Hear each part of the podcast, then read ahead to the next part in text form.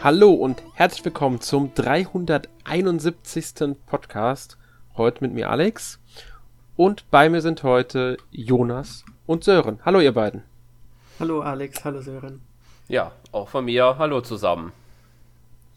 Ja, eigentlich sollte ja diese Woche der Podcast zu 25 Jahre Pokémon erscheinen.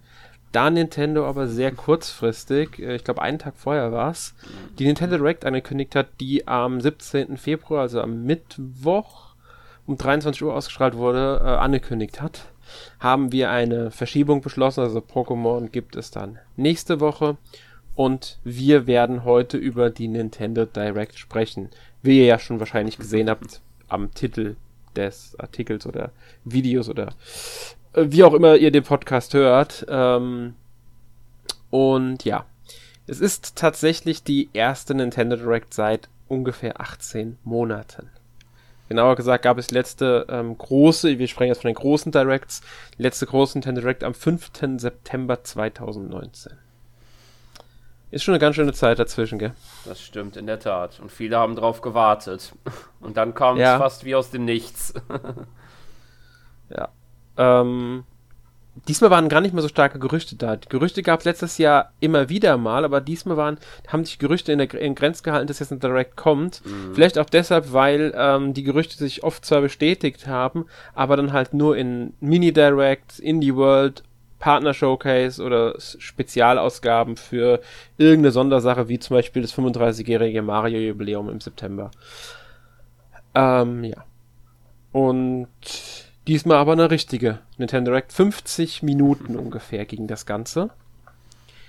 Ähm, hatte natürlich auch einige Ankündigungen. Geleitet wurde die Direct von Shinya Tagashi. Das ist ein, ich sag mal, sehr hohe Persönlichkeit bei Nintendo. Ja, den kennt man schon aus vielen Ja. Nintendo Directs. Ja, ich habe mir seine Position mal aufgeschrieben, die ist recht ähm, lang. äh, müssen wir, ich kann sie gerne nennen mal kurz. Äh, er ist General Manager Entertainment Planning and Development Division und Supervisor of the Business Development Division and Development Administration and Support Division. Schön langer Titel. ja, also wenn Passt man. auf keine äh, Visitenkarte mehr. ja, genau. ja. Er hat auch mit kleiner Schrift passt es schon drauf. ähm, auf jeden Fall hat er da ähm, durch die Direct geleitet, wurde immer wieder mal gezeigt und hat sich halt hat kurz was gesagt. Äh, ansonsten war nur, glaube ich, einmal kurz ATR Numa zu sehen, als es um Zelda ging und sonst war, glaube ich, keiner im Video zu sehen. ja, das stimmt. Ja. Ähm, ich würde sagen, wir widmen uns aber dann einfach direkt mal den äh, Ankündigungen, wie die Direct war, also wie wir sie persönlich eingeschätzt haben. Das werden wir dann am Ende nochmal thematisieren. Aber ich würde sagen, wir gehen dann einfach mal in die Direct rein und ähm, gehen sie, ich würde fast sagen, einfach chronologisch durch. Äh, ich möchte direkt anmerken, wir werden nicht alles, was erwähnt wurde, ähm, ansprechen. Also sowas wie Bravely Default 2 oder auch, dass wir jetzt Super Mario 3D World plus Bowser's Fury nochmal erwähnt haben. Äh, die werden wir nicht nochmal thematisieren, weil die Spiele sind halt äh, schon erschienen bzw. erscheinen bald. Da gab es jetzt keine großen Neuankündigungen für. Ähm, ansonsten werden wir so gut wie jede Ankündigung einfach kurz ansprechen, aber halt nicht alles unbedingt ausführlich, je nachdem, wie es halt passt. Das gilt auch direkt für die erste Ankündigung, die sie hatten. D- Damit sind sie ja eingestiegen in das Ganze äh, mit äh, ja, Xenoblade Chronicles eigentlich. Ich habe im ersten Moment ich gedacht, sie kündigen jetzt eine neue, entweder eine wei wei neue Erweiterung für das Spiel an, also für Xenoblade Chronicles 2, oder tatsächlich einen dritten Teil der dann aber direkt an zweiten anschließt. Irgendwie sowas habe ich jetzt gedacht. Und am Ende war es dann halt nur, ähm, ja, was war's, Sören? Ja, die Ankündigung, dass äh, Pyra und Mythra im nächst, also als Teil des Fighters Pass für Super Smash Bros. Ultimate dabei ist. Genau. Muss nämlich auch dazu ja sagen, da sie haben ja sonst immer, wenn sie so einen Charakter vorgestellt haben, ja immer dieses Smash-Logo da als Einstieg gemacht. Das haben sie diesmal tatsächlich nicht gemacht. Und ich glaube, das, ich will mir nicht, ob es Absicht war, aber ich glaube, damit wollen sie ein bisschen trollen, Ja. die Fans. das haben sie ja damals schon bei Melinda gemacht, da haben sie auf Logo auch verzichtet. Alle dachten Animal Crossing, am Ende war es dann doch nur Kämpferin ähm, für Smash Bros. Und dann kam doch die Ankündigung für Animal Crossing. War ein doppeltes Trollen, aber okay. Ähm, erscheint irgendwann im März, genauere Infos sollen später folgen, also auch wie sie zu Spiel gespielt wird wie, und so weiter und so fort. Ähm, gibt auch eine neue Arena logischerweise, also das Übliche, was halt ein ne neue Charakter im Super Smash Bros. Ultimate bedeutet. Ja. Gut. Will noch jemand was dazu sagen? Höchstens noch, dass man, dass es interessant ist, dass sie wie Pokémon Trainer oder Zelda Sheik, dass die zwei sich verwandeln, sozusagen, dass die nicht zwei Charaktere äh, sind, sondern sozusagen zwei in einen. Mhm, das stimmt. Das ich, finde ich auch sehr interessant. Ähm, was ja auch passend ja. ist, wenn man so will. Ja. Ja. Gut, gehen wir mal weiter. Ähm, Fall Guys Ultimate Knockout. Ist ja, ich glaube, letzten Sommer, also Sommer mhm. 2020 müsste das auf der PS4 erschienen sein und war ja da sofort ein absoluter Hit. Ja. Das ist ja irgendwie durch die Decke gegangen, das Ding. Ich habe dafür, auf YouTube ging da, mhm. gab es eine Zeit lang so viele Let's Plays zu diesem ja, Spiel. Einen Monat und dann ähm, wurde es von Among Us abgelöst. genau. Das deutlich älter ist eigentlich. Ja. Also, ja. Jetzt kommt es halt auch auf die Switch. Ähm, ich weiß nicht, hat einer von euch beiden das schon mal gespielt? Ja, ich habe es damals gespielt. Es kam ja auch auf dem PC und da habe ich das ein paar Mal gespielt. Hm, ich habe es echt nie gespielt. Also Kannst du mal erzählen, ist ein reiner Multiplayer-Titel, ja, oder? Rein Multiplayer. Man, es sind insgesamt 60 von diesen Figürchen und es geht darum, als, als am Ende sozusagen als, äh, als einziger zu überleben sozusagen und eine Krone zu erreichen. Ist so ein bisschen, man kann sich vorstellen, wie die, wie so eine Gaming-Show oder Takeshis Castle in dem Sinne. Muss halt so viel Jump'n'Run, Plattform springen oder halt, es gibt auch so Minispiele wie Fußball und so Bälle fangen und so. Ein bisschen abwechslungsreich ja. gestaltet, auf jeden Fall. Jonas, hast du was mit dem Titel bisher zu tun gehabt schon? Nee, ich habe auch nur mitbekommen, dass es halt einer dieser sehr erfolgreichen Multiplayer-Titel war. Und es reizt mich jetzt persönlich nicht, aber ich finde es nett, dass es auf die Switch kommt. Genauso wie auch vor kurzem das andere Spiel, das Sören erwähnt hat. Among Us. Ja, genau. Ich vergesse die Namen schon. Aber ja, schön, dass es kommt, aber ich werde es auf keinen Fall spielen. Ja, geht mir ehrlich, ist das auch nicht mein Ding, genauso wie Among Among Us nicht. Interessieren mich nicht sonderlich. Ähm, es sieht zwar ganz witzig aus und ich denke auch, dass es ähm, eigentlich eine Zeit lang schon Spaß machen kann. Hab mir auch mal, mal ein paar Videos angeguckt gehabt zu, weil ich wissen wollte, was es genau ist. Also letztes Jahr irgendwann habe ich es gemacht. Und ähm, ja, sieht halt ganz lustig aus. Ich kann mir schon vorstellen, dass es, wie gesagt, ein recht witziges Spiel ist. Ja. Kommt irgendwann im Sommer 2021. Ich, ähm, mehr haben sie, glaube ich, nicht gesagt. Also ich habe nochmal nachgeguckt, gab einen Termin, gibt es bisher noch nicht einen genaueren. Ja. Gut, das gilt übrigens auch fürs nächste Spiel. Es kommt auch irgendwann im Sommer 2021. Das ist dann Outer Wilds. Auch ein Indie, also ein Indie-Spiel. Ähm, weiß nicht, ob einer von euch beiden da das schon vorher kannte. Ich bisher noch nicht. Auf jeden Fall, das fand ich sogar einiges interessanter. Also ich habe mhm. eigentlich schon darauf gewartet, dass es bald auf der Switch erscheint, weil ich es bisher nicht gespielt habe, aber nach dem, was ich gehört habe, soll es schon eines der wohl eindrucksvollsten Indie-Spiele der letzten Zeit gewesen sein. Ist ja auch ein recht einzigartiges Spiel. Es geht um eine Art Zeitschleife, in der man gefangen ist und man spielt sozusagen in 22 Minuten. Muss man eben so weit kommen, wie es geht und das Wissen, das man mitnimmt, kann man dann sozusagen für den nächsten ähm, ja, Versuch anwenden und das soll auf spielerischer Ebene viele Dinge sehr gut machen und ich bin gespannt, was genau das alles ist.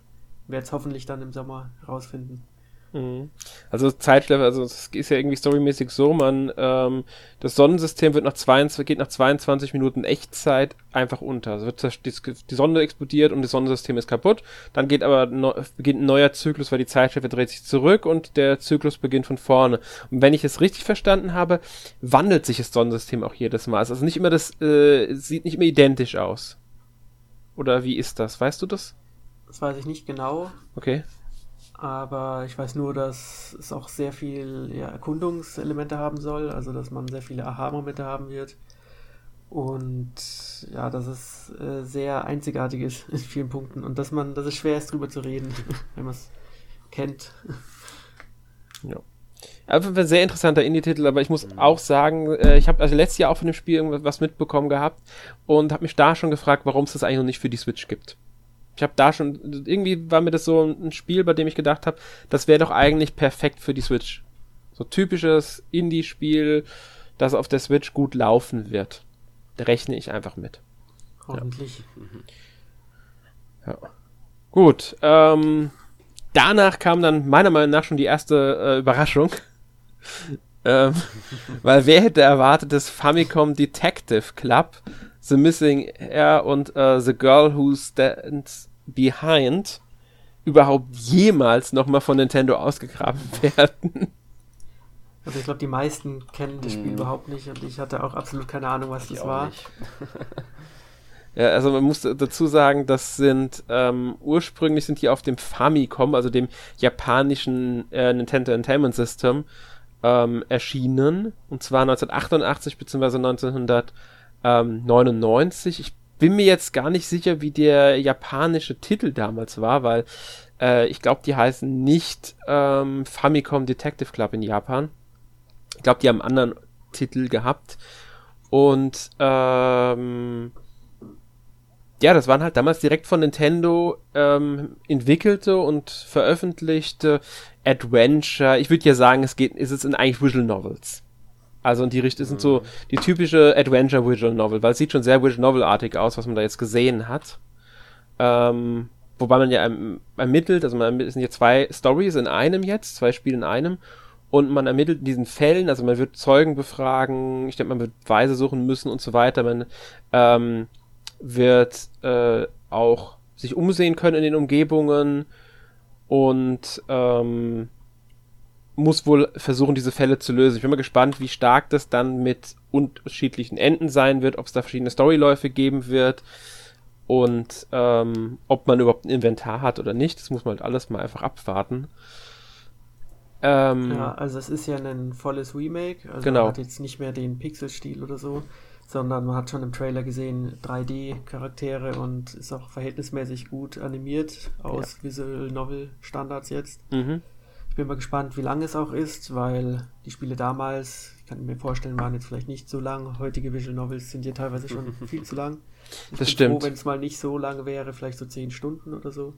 Mhm. Und ob man merkt, dass es halt ein Spiel aus den 80ern ist, bin ich mal gespannt. Auf jeden Fall so ein kleines Highlight. Ja, bin ich auch gespannt. Also, ähm, ich bin halt, ähm, also ich, ich bin echt, ich bin gespannt, wie lang sie sind erstmal, natürlich. Aber was ich mitbekommen habe, jetzt erst, die Spiele wurden nämlich tatsächlich bereits 2019 angekündigt als ähm, für, ja, für die Switch. In Japan okay. halt. Das hat wohl keiner mitbekommen. Hat aber keiner außer von Japan, also zumindest so gut wie keiner. Also ich habe es ehrlich gesagt nicht mitbekommen. Eigentlich sollte es schon 2020 erscheinen, ähm, im Oktober, musste aber dann auf dieses Jahr verschoben werden. Und ähm, jetzt haben sie halt wie gesagt, auch den weltweiten Release angekündigt. Ähm, erstmals überhaupt davon. Interessant finde ich, ist es nicht Nintendo selbst, die das jetzt entwickeln, sondern Mages übernimmt das Ganze für Nintendo. Ähm, wer sich mit Visual Novels auskennt, könnte dieses Studio vielleicht kennen. ähm, die haben ja so Sachen wie ähm, Steins Gate sind die, Juno waren, war von denen jüngsten Zeit für die Switch. Ähm, dann, ja, diverse Visual Novels eigentlich. Chaos Child war von denen, meine ich, Occultic 9 müsste von denen gewesen sein. Cops Party, glaube ich, sind die dran beteiligt gewesen. Das ist kein Visual Novel, aber trotzdem halt so. Ich glaube sogar, dass sie ähm, unterstützend an den Bravely Falls Spielen mitarbeiten. Aber ich glaube, da geht es dann eher um die Zwischensequenz. Ich bin mir nicht ganz sicher. Zumindest beim ersten war sie definitiv dabei, das weiß ich noch. Ja, das war schon ein älteres, äh, sehr stark auch auf ähm, Visual Novel spezialisiertes Studio, beziehungsweise ich glaube, die publishen ja auch äh, von anderen ähm, Visual Novel Studios. Die sind aber auch in der Musik- und Anime-Branche tätig, sollte man vielleicht auch dazu sagen. Ja, das Schöne ist, es wird von Nintendo gepublished. Ja. Das heißt, es kommt halt auch bei uns direkt raus und wir müssen nicht erst wieder ein halbes Jahr warten oder so. Mhm. Und das Ganze erscheint schon im 14. Mai. Ja. Aber nur mit japanischer Sprachausgabe und englischen Texten. Genau. Sollte man auch sagen. Die Story ist Krimi Mystery. Ähm, und die wurde interessanterweise, muss man doch vielleicht noch anmerken, oder könnte man noch anmerken, von äh, Yoshio, ähm, ah, wie ist er mit Nachnamen? Yoshio Sakamoto ähm, geschrieben. Der ist sehr stark in die Metroid-Reihe immer wieder. Der hat Charaktere fürs Original Metroid erfunden und war dann bei zahlreichen Metroid-Spielen auch ähm, Director, zum Beispiel bei Super Metroid, da hat er, glaube ich, auch geschrieben. Metroid Fusion, Metroid Zero Mission, da war der dann überall, ich glaube, bei Samus Returns war er dann auf dem 3DS Producer Und er war auch in diversen anderen Sachen. Also Wario Land 4 war er involviert, Smash Bros. Melee war er involviert, WarioWare war er involviert.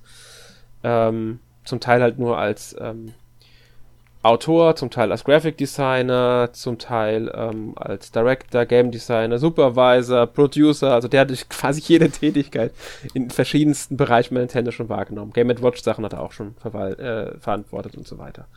Ja, das sei vielleicht auch noch anzumerken. Also ich bin gespannt auf das Spiel, bin ich ganz ehrlich. Die Spiele sind ja zwei in einem. Ja, gut.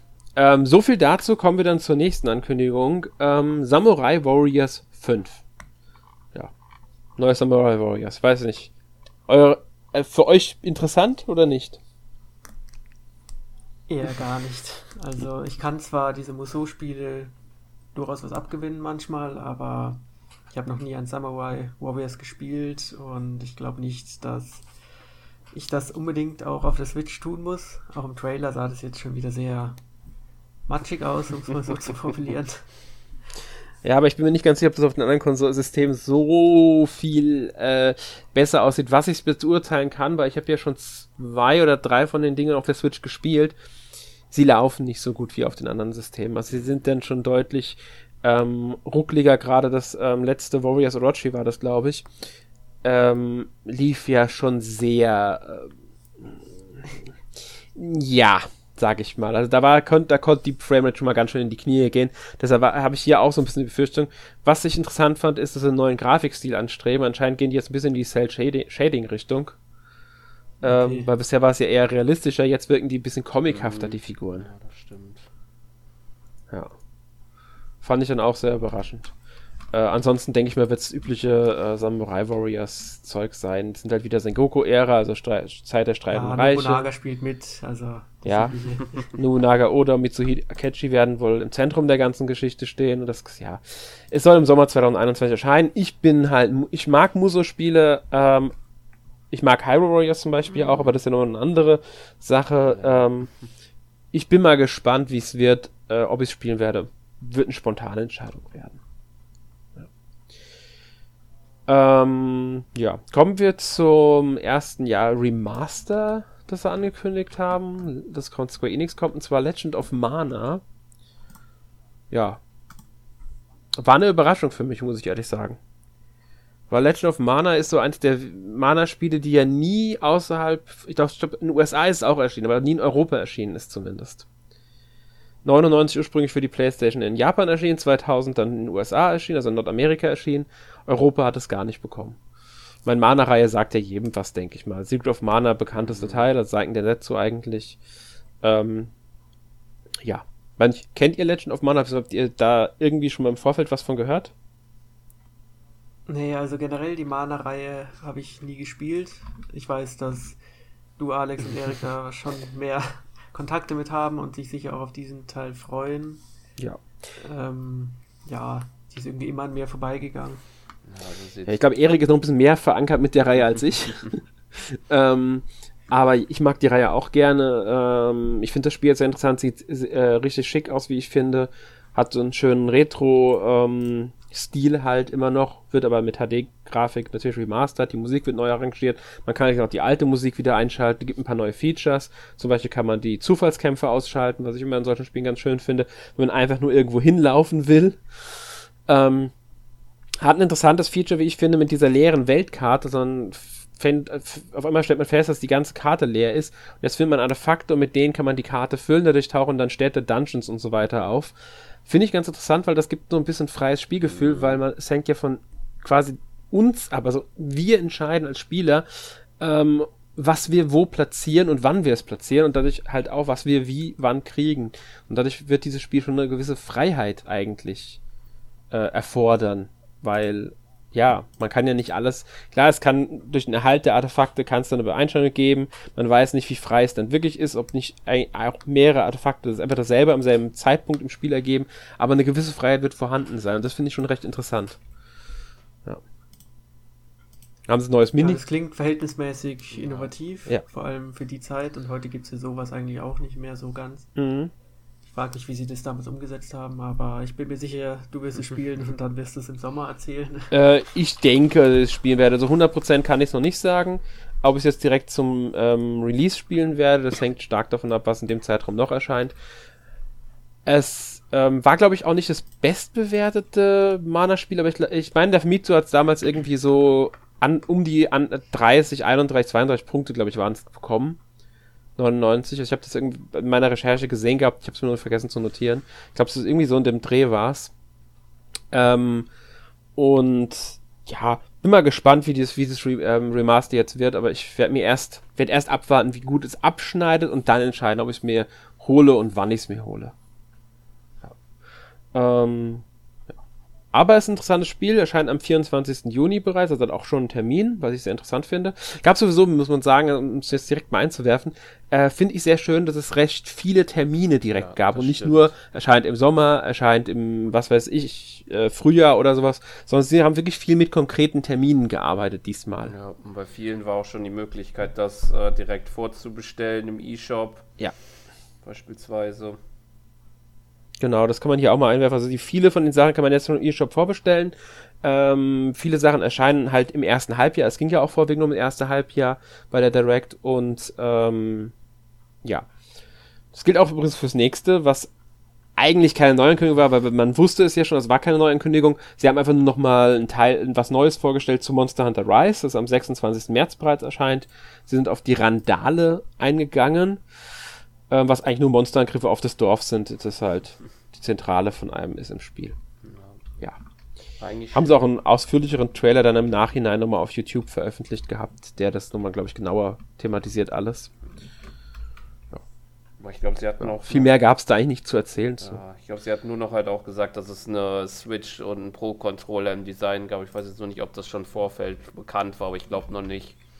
Nee, ich glaube auch nicht. Den hatten sie auch noch, ja. ja. Der war, glaube ich, auch noch nicht bekannt im Vorfeld. Ja. Gut, das ist also, das ist ähm, was, was sie zu Monster Hunter Rise gesagt haben. Ist aber auch schon ein sehr baldiger Release, man, da war ja auch schon viel zu bekannt, denn es gab im Januar eine Demo zum Spiel, da war jetzt nicht zu erwarten, dass sie so viel Neues bekannt geben. Äh, ganz anders bei der nächsten Ankündigung, weil das war nämlich komplett neues Spiel. Mhm. Gibt's auch noch und zwar von Nintendo. Ja. das ist ja noch die große Besonderheit. Wir haben jetzt bisher noch nicht ein Nintendo-Spiel gehabt, außer halt dieses Smash Bros. Kämpfer da. Stimmt nicht, Famicom Detective ist ja auch von Nintendo. Aber jetzt kommen wir wirklich zu einem neuen Spiel und zwar zu Sören. Zu was kommen wir jetzt? Mario Golf Super Rush. Ja. Ähm, hat euch die Ankündigung gefreut? Wart ihr überrascht? Überrascht schon gefreut, ja, auch. Das Problem war jetzt nur, ich hatte halt irgendwann äh, die Bewandtnis zu äh, dem Vergleichsspiel mit Tennis irgendwann verloren, aber, aber interessant auf jeden Fall. Jonas? Ja, ich habe auch erwartet, dass irgendwie so eine Art von Mario kommt, also ein Sportspiel oder ein neues Mario Party oder irgendwie sowas. Ich habe aber noch nie Mario Golf gespielt und kann gar nicht einschätzen, ob diese ganzen Neuerungen jetzt äh, wirklich schön sind oder ob das Spiel jetzt irgendwie Sachen anders macht als davor. Könnt ihr das einschätzen im Vergleich? Äh, ich habe das letzte Mal Mario Golf, glaube ich, auf dem N64 oder so gespielt. ja. Auf jeden Fall gibt es jetzt irgendwelche komischen neuen Modi, die irgendwie sehr viel Action mm. ins doch eher träge Golfspiel bringen sollen. Ja, das Speedgolf. Aber man muss dazu sagen, Speedgolf, also ich finde Speedgolf eine ganz interessante Sache, ähm, weil man halt direkt losrennt. Ich glaube, es gibt sogar in echt. Ich, glaub, es ist, ich meine, ich habe mal irgendwo was gelesen, dass es auch so Speedgolf-Sachen ähm, gibt, die ähm, ähnlich auch so ablaufen, natürlich irgendwie mit äh, getrennter, damit da nicht die Gefahr besteht, irgendjemanden zu verletzen oder so. Aber auf jeden Fall, ähm, das läuft ja dann so ab, man schlägt gleichzeitig ab, da muss man losrennen zu seinem Ball, um möglichst schnell zu sein. Kriegt aber auch Power-Ups und irgendwie Spezialfähigkeiten, mhm. weil typisch Mario. Äh, Finde ich eigentlich ganz lustig. Könnt, könnte ein sehr spaßiger Modus werden, ähm, gerade gegen Freunde.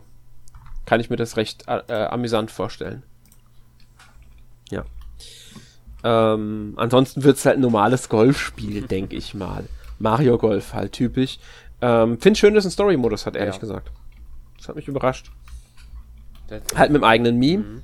was eine gute Wahl ist, denke ich mal, da ein Mii für verwendet. Ja. Was ich nur ein bisschen sehe, sie haben ja auch gesagt, dass man den, den Mii den man dann ja wohl auflevelt, dann auch in den Mehrspieler-Modi verfügbar ist. Und da bin ich mir die Sache, wenn ich so an andere Spiele zurückdenke, wo man sowas gemacht hat, ob der dann nicht zu krass dann wird, aber das sollte man dann mhm. wohl sehen müssen. Ja, dann muss man abfahren. Ich, da fände ich ja gut, wenn sie sagen, es gibt da einfach, wenn man den im Mi im anderen Modus benutzt, heißt nichts anderes, man hat das Aussehen, ja. aber von der Stärke her ist er auf eine Standardsache einfach festgelegt, ja. die einfach da ist. Oder man kann zwischen verschiedenen Standardvarianten wählen, wenn man jetzt einen Allrounder, einen schnell, ja. äh, was weiß ich, äh, schnell, stark oder wie auch immer, weiß ja nicht, wie die dann eingeteilt sein werden, die Charaktere wie es halt immer bei Mario-Spielen ist, gibt es ja auch bei Tennis oder bei äh, Mario Kart, die in verschiedene Grupperi äh, Kategorien eingeteilt sind. Und da kann man sein Mii dann drauf festlegen und dann spielt man den halt nach dieser Kategorie einfach. Ja, Wenn man aber jetzt wirklich den hochgelevelten Charakter mit rübernehmen kann, könnte das schon an der Balance ein bisschen ja. Äh, ja, kratzen, sage ich mal. ja. ja. Bewegungssteuerung natürlich auch mit an Bord, logischerweise irgendwo. ähm, die Joy-Cons können es, warum also auch nicht? Ansonsten, es ist halt ein weiteres Mario-Sportspiel. Ich glaube, müsste jetzt mit 25. Juni erscheint es ja fast genau zwei Jahre nach Mario, äh, wie hieß das, Tennis äh, Aces? Ja, Aces, ja. Ja. Äh, ich glaube, es kam im Juni 2019, wenn ich, jetzt nicht, wenn ich jetzt nicht komplett ja, falsch auch. liege. Ähm, und das passt so zwei Jahre später wieder ein Sportspiel.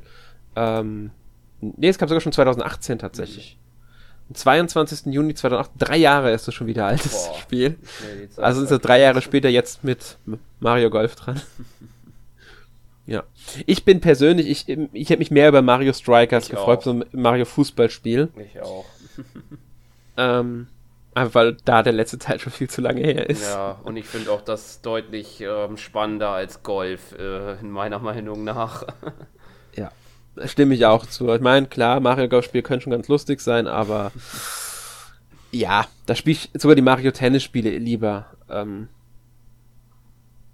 weil es halt einfach nicht mein ja. Ding ist. Trotzdem interessante Sache, wenn ich die Gelegenheit bekomme, würde ich es auch spielen, weil komplett uninteressant ist es natürlich nicht. Ja. Ähm, aber gehen wir mal weiter. Tales from the Borderlands. Nachdem die bei ähm, Borderlands-Spiele, also das sind ja Borderlands, Borderlands 2 und Borderlands The Pre-Sequel für die Switch erschienen, wenn ich mich nicht ganz täusche, ähm, war es eigentlich nur eine Frage der Zeit, bis dieses Spiel wieder erscheint. Und kürzlich wurde ja, ich glaube irgendwann letzte oder vorletzte Woche wurde ja auch gesagt, das Spiel wird jetzt digital wieder für die Konsolen verfügbar gemacht, weil es war ja eine Zeit lang digital nicht verfügbar. Ähm, was, glaube ich, an der Pleite von Telltale zu tun hatte. Die Entwickler davon waren ja dann irgendwann weg und ich glaube, damit hat es zu tun gehabt, dass es da nicht verfügbar war. Und jetzt ist es wieder da. Und ähm, da habe ich mir schon gedacht, na, wenn ihr es jetzt nochmal veröffentlicht für alle anderen Systeme, warum keine Switch-Version ankündigen? Wäre doch eigentlich das Einfachste, was ihr machen könntet. Ja. Da ist so die Switch-Version. ich meine, habt ihr es jemals gespielt? Ich nicht. Nee, ich auch nicht. Aber es hat einen guten Ruf. Mhm. Es soll wohl eines der besten Spiele von dieser ja, Telltale Adventure-Reihe sein. Ja.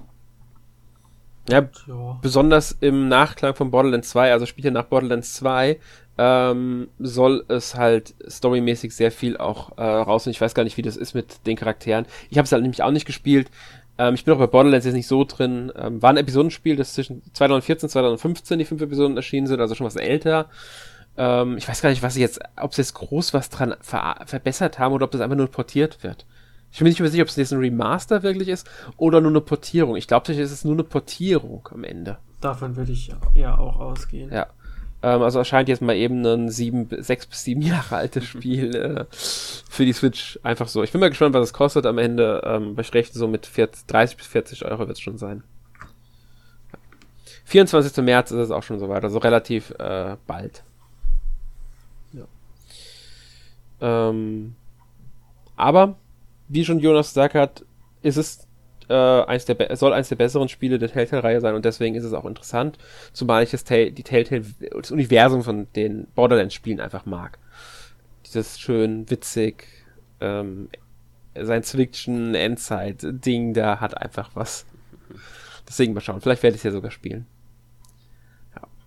Ja. Ähm, dann kam Capcom Arcade Stadium. das glaube ich schon im Vorfeld angekündigt war. Also das war keine Neuankündigung, das wusste man schon, dass das kommen wird.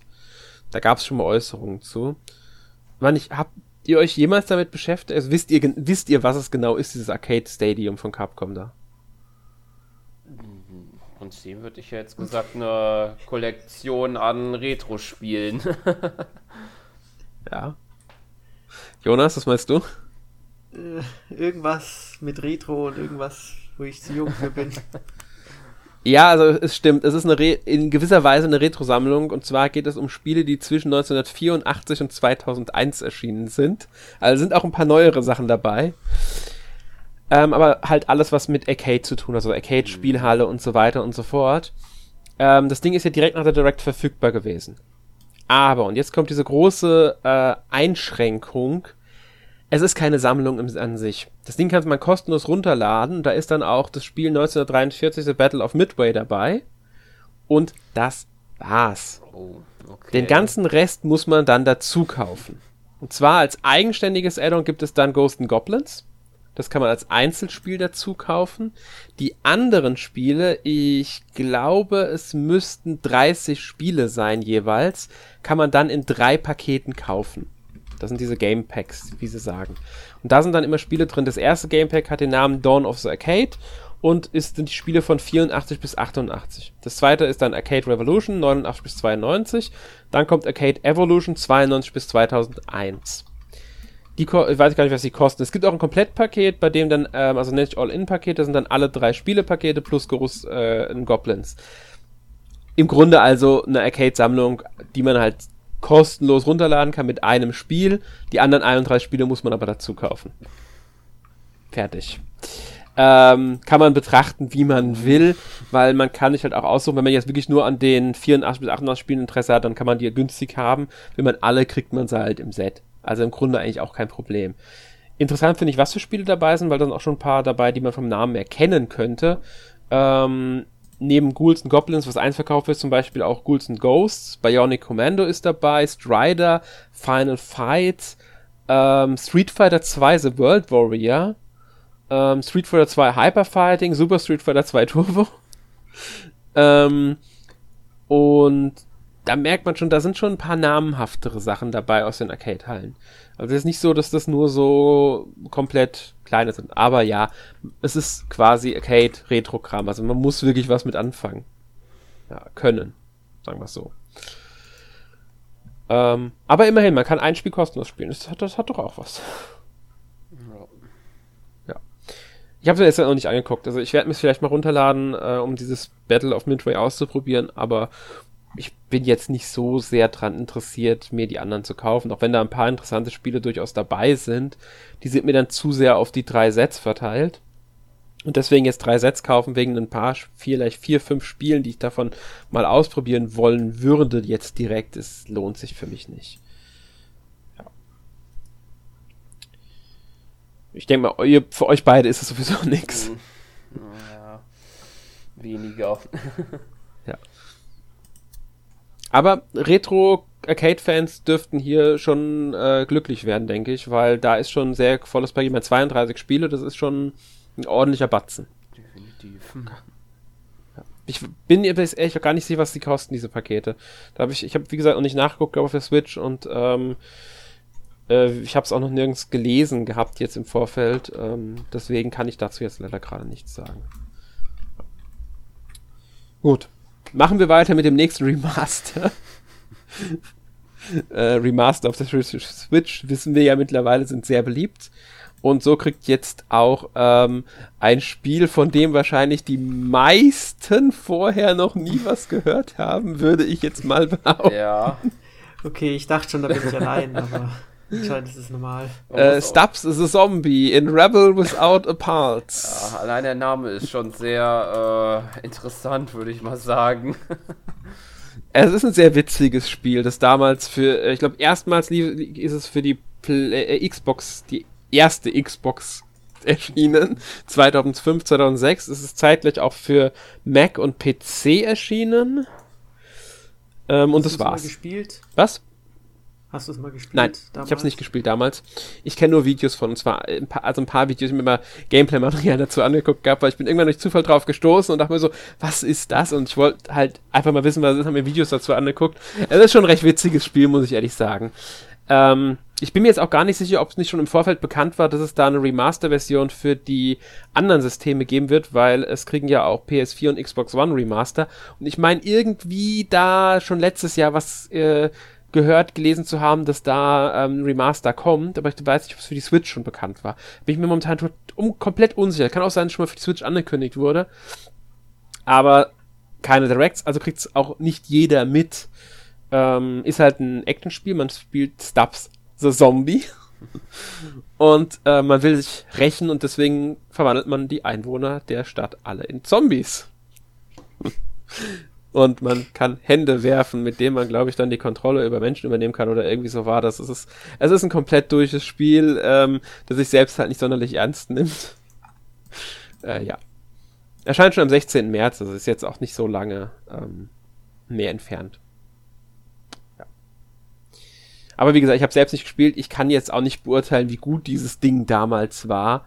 Ähm, ich glaube, es war bei Metacritic eine 75er Durchschnitt oder sowas in der Richtung müsste es gewesen sein. Also eher ein normales Spiel. Ja. Gut. Aber gut. Wir müssen uns jetzt mit dem Spiel auch nicht zu lange aufhalten. Ähm, aber äh, wenn ihr jetzt an einem durchgetretenen Zombie-Spiel Interesse habt, könnt ihr ja mal einen Blick drauf werfen. Ähm, ja. Durchge wenn wir schon mal durchgedreht sind, aber Ja. Kommen wir zum nächsten Spiel, das wahrscheinlich genauso durchgeknallt sein wird. Würde ich jetzt mal vermuten. No More Heroes 3. Ich muss jetzt zu meinem, weiß nicht ob Schande, aber ich muss gestehen, dass ich No More Heroes jetzt nicht sonderlich affin bin. Ich habe zwar Travis Strikes Back gespielt und glaube auch, ich habe glaube es bei uns sogar getestet, das Spiel. Aber mit ähm, No More Heroes ansonsten, ich habe den ersten Teil mal angespielt gehabt, aber das war's dann auch schon wieder. Ja, so geht's bei mir ja. ähnlich. Ich hatte auch noch nie so viele Berührungspunkte mit der Serie gehabt. Aber es sah jetzt auf jeden Fall interessant aus, was sie da gezeigt haben, fand ich in einem kurzen Trailer. Ja, ich finde es auch interessant. Ich würde auch gerne die Remaster, also die haben ja Remaster für die Switch vor kurzem veröffentlicht, vom ersten und zweiten Teil. Die würde ich auch ganz gerne noch spielen, weil eigentlich ist es ein Spiel, das mich schon reizen würde. Ähm, aber ich würde halt gerne die ersten beiden Teile vorher gespielt haben, wobei ich mir nicht sicher bin, ob man das wirklich muss. Ich könnte mir vorstellen, dass sie das jetzt so aufbauen, dass man auch so in das Spiel reinkommt, weil da ist der also die, der Zeitraum zwischen dem zweiten und dritten Teil einfach zu lang. Ähm, ja. Jonas, hast du denn die Spiele mal gespielt? Nee, leider auch nicht, aber ich hätte auch mal Lust, vielleicht den ersten Teil nachzuholen. Mhm. Der dritte Teil sah jetzt im Trailer auch sehr kreativ aus, aber technisch teilweise schon sehr fraglich. Also viele komische Texturen und Umgebungen, wo man sich fragt, ob das jetzt wieder Teil irgendeines Witzes ist oder ob das normal sein soll. Also von dem, was ich von der Reihe weiß, kann ich mir vorstellen, ist einiges davon zumindest als äh, absichtlich, also wirklich absichtlich. Ich habe ja, wie gesagt, äh, Travis Strikes Back gespielt und da haben die schon sehr viele auch Videospielverweise drin und so. Ähm, deswegen ja, ich sag ja nur, man speichert zumindest in den ersten beiden Teilen, ich glaube in Strikes Back auch, dadurch, dass man auf die Toilette geht. ähm, ja. Diesmal geht es aber nicht darum, sich in der Attentäter, also Killerliste nach oben zu arbeiten, sondern man muss in der Superheldenrangliste nach oben arbeiten, weil Aliens angreifen, die gegen Superhelden kämpfen wollen. Schon das ist, klingt wieder vollkommen bescheuert. Natürlich spielt man wieder Travis Touchdown und man wird auch neue Fähigkeiten haben. Der Power Glow von ihm wird wohl ähm, stärker sein als früher man muss wieder in der Stadt Tätigkeiten verrichten, um sich das Geld zu verdienen, um überhaupt teilnehmen zu dürfen. Also sowas wie Rasenmähen haben sie im Trailer gezeigt. Äh, Gab es ja auch schon früher. Ich bin mal gespannt, ob das wieder eine Open World wird, ähm, die dann hoffentlich etwas voller ist, weil das habe ich mit dem ersten Teil das Problem gehabt. Ich fand diese Umwelt so langweilig und leer. Ähm, das war einfach nicht spannend genug, da sich zu bewegen. Aber gut, das war halt auch die Wie damals. Da gab es dann ja Limitierungen. Bin mal gespannt, wie der dritte Teil wird. Ich denke, da gibt es einige, die sich drauf freuen. Ja. Hatte jetzt auch einen Termin, 27. August 2021. Und damit eins der wenigen Spiele bei der Direct, die nicht im ersten Halbjahr sind. muss man dazu sagen. Weil eigentlich war ja erste Halbjahr als Termin angegeben, mhm. aber sie haben dann doch ein paar Sachen auch genannt, die nicht im ersten Halbjahr erscheinen und No More Heroes war eins der wenigen. Dasselbe gilt übrigens auch fürs nächste Spiel, das eine komplette Neuankündigung war, glaube ich. Ähm, Neon White. Ja. ja, und ich finde, das sieht ziemlich interessant aus. Mhm. Es ist ja eine Mischung aus First-Person-Shooter und eine Art Kartenkampfsystem, wo man irgendwie Spielkarten verwendet, um dann seine Angriffe zu planen. Es sieht sehr actiongeladen aus und ich hoffe, dass es so einen schönen Flow hinbekommt. Zumindest verspricht es der Trailer. Die Welt sieht auch recht schön aus und ja, sieht nach einem sehr stylischen, schnellen Spiel aus. Stimmt, es geht ja irgendwie um Attentäter im Himmel. Also irgendwann spielt wohl ähm, einen Assassinen aus der Hölle und kämpft gegen andere Dämonenjäger, die der Charakter White heißt, der Charakter wohl, aber irgendwoher zu kennen glaubt aus dem früheren Leben oder sowas. Und ähm, ja, das geht wohl irgendwie darum, sich einen Platz im Himmel zu verdienen oder sowas auch.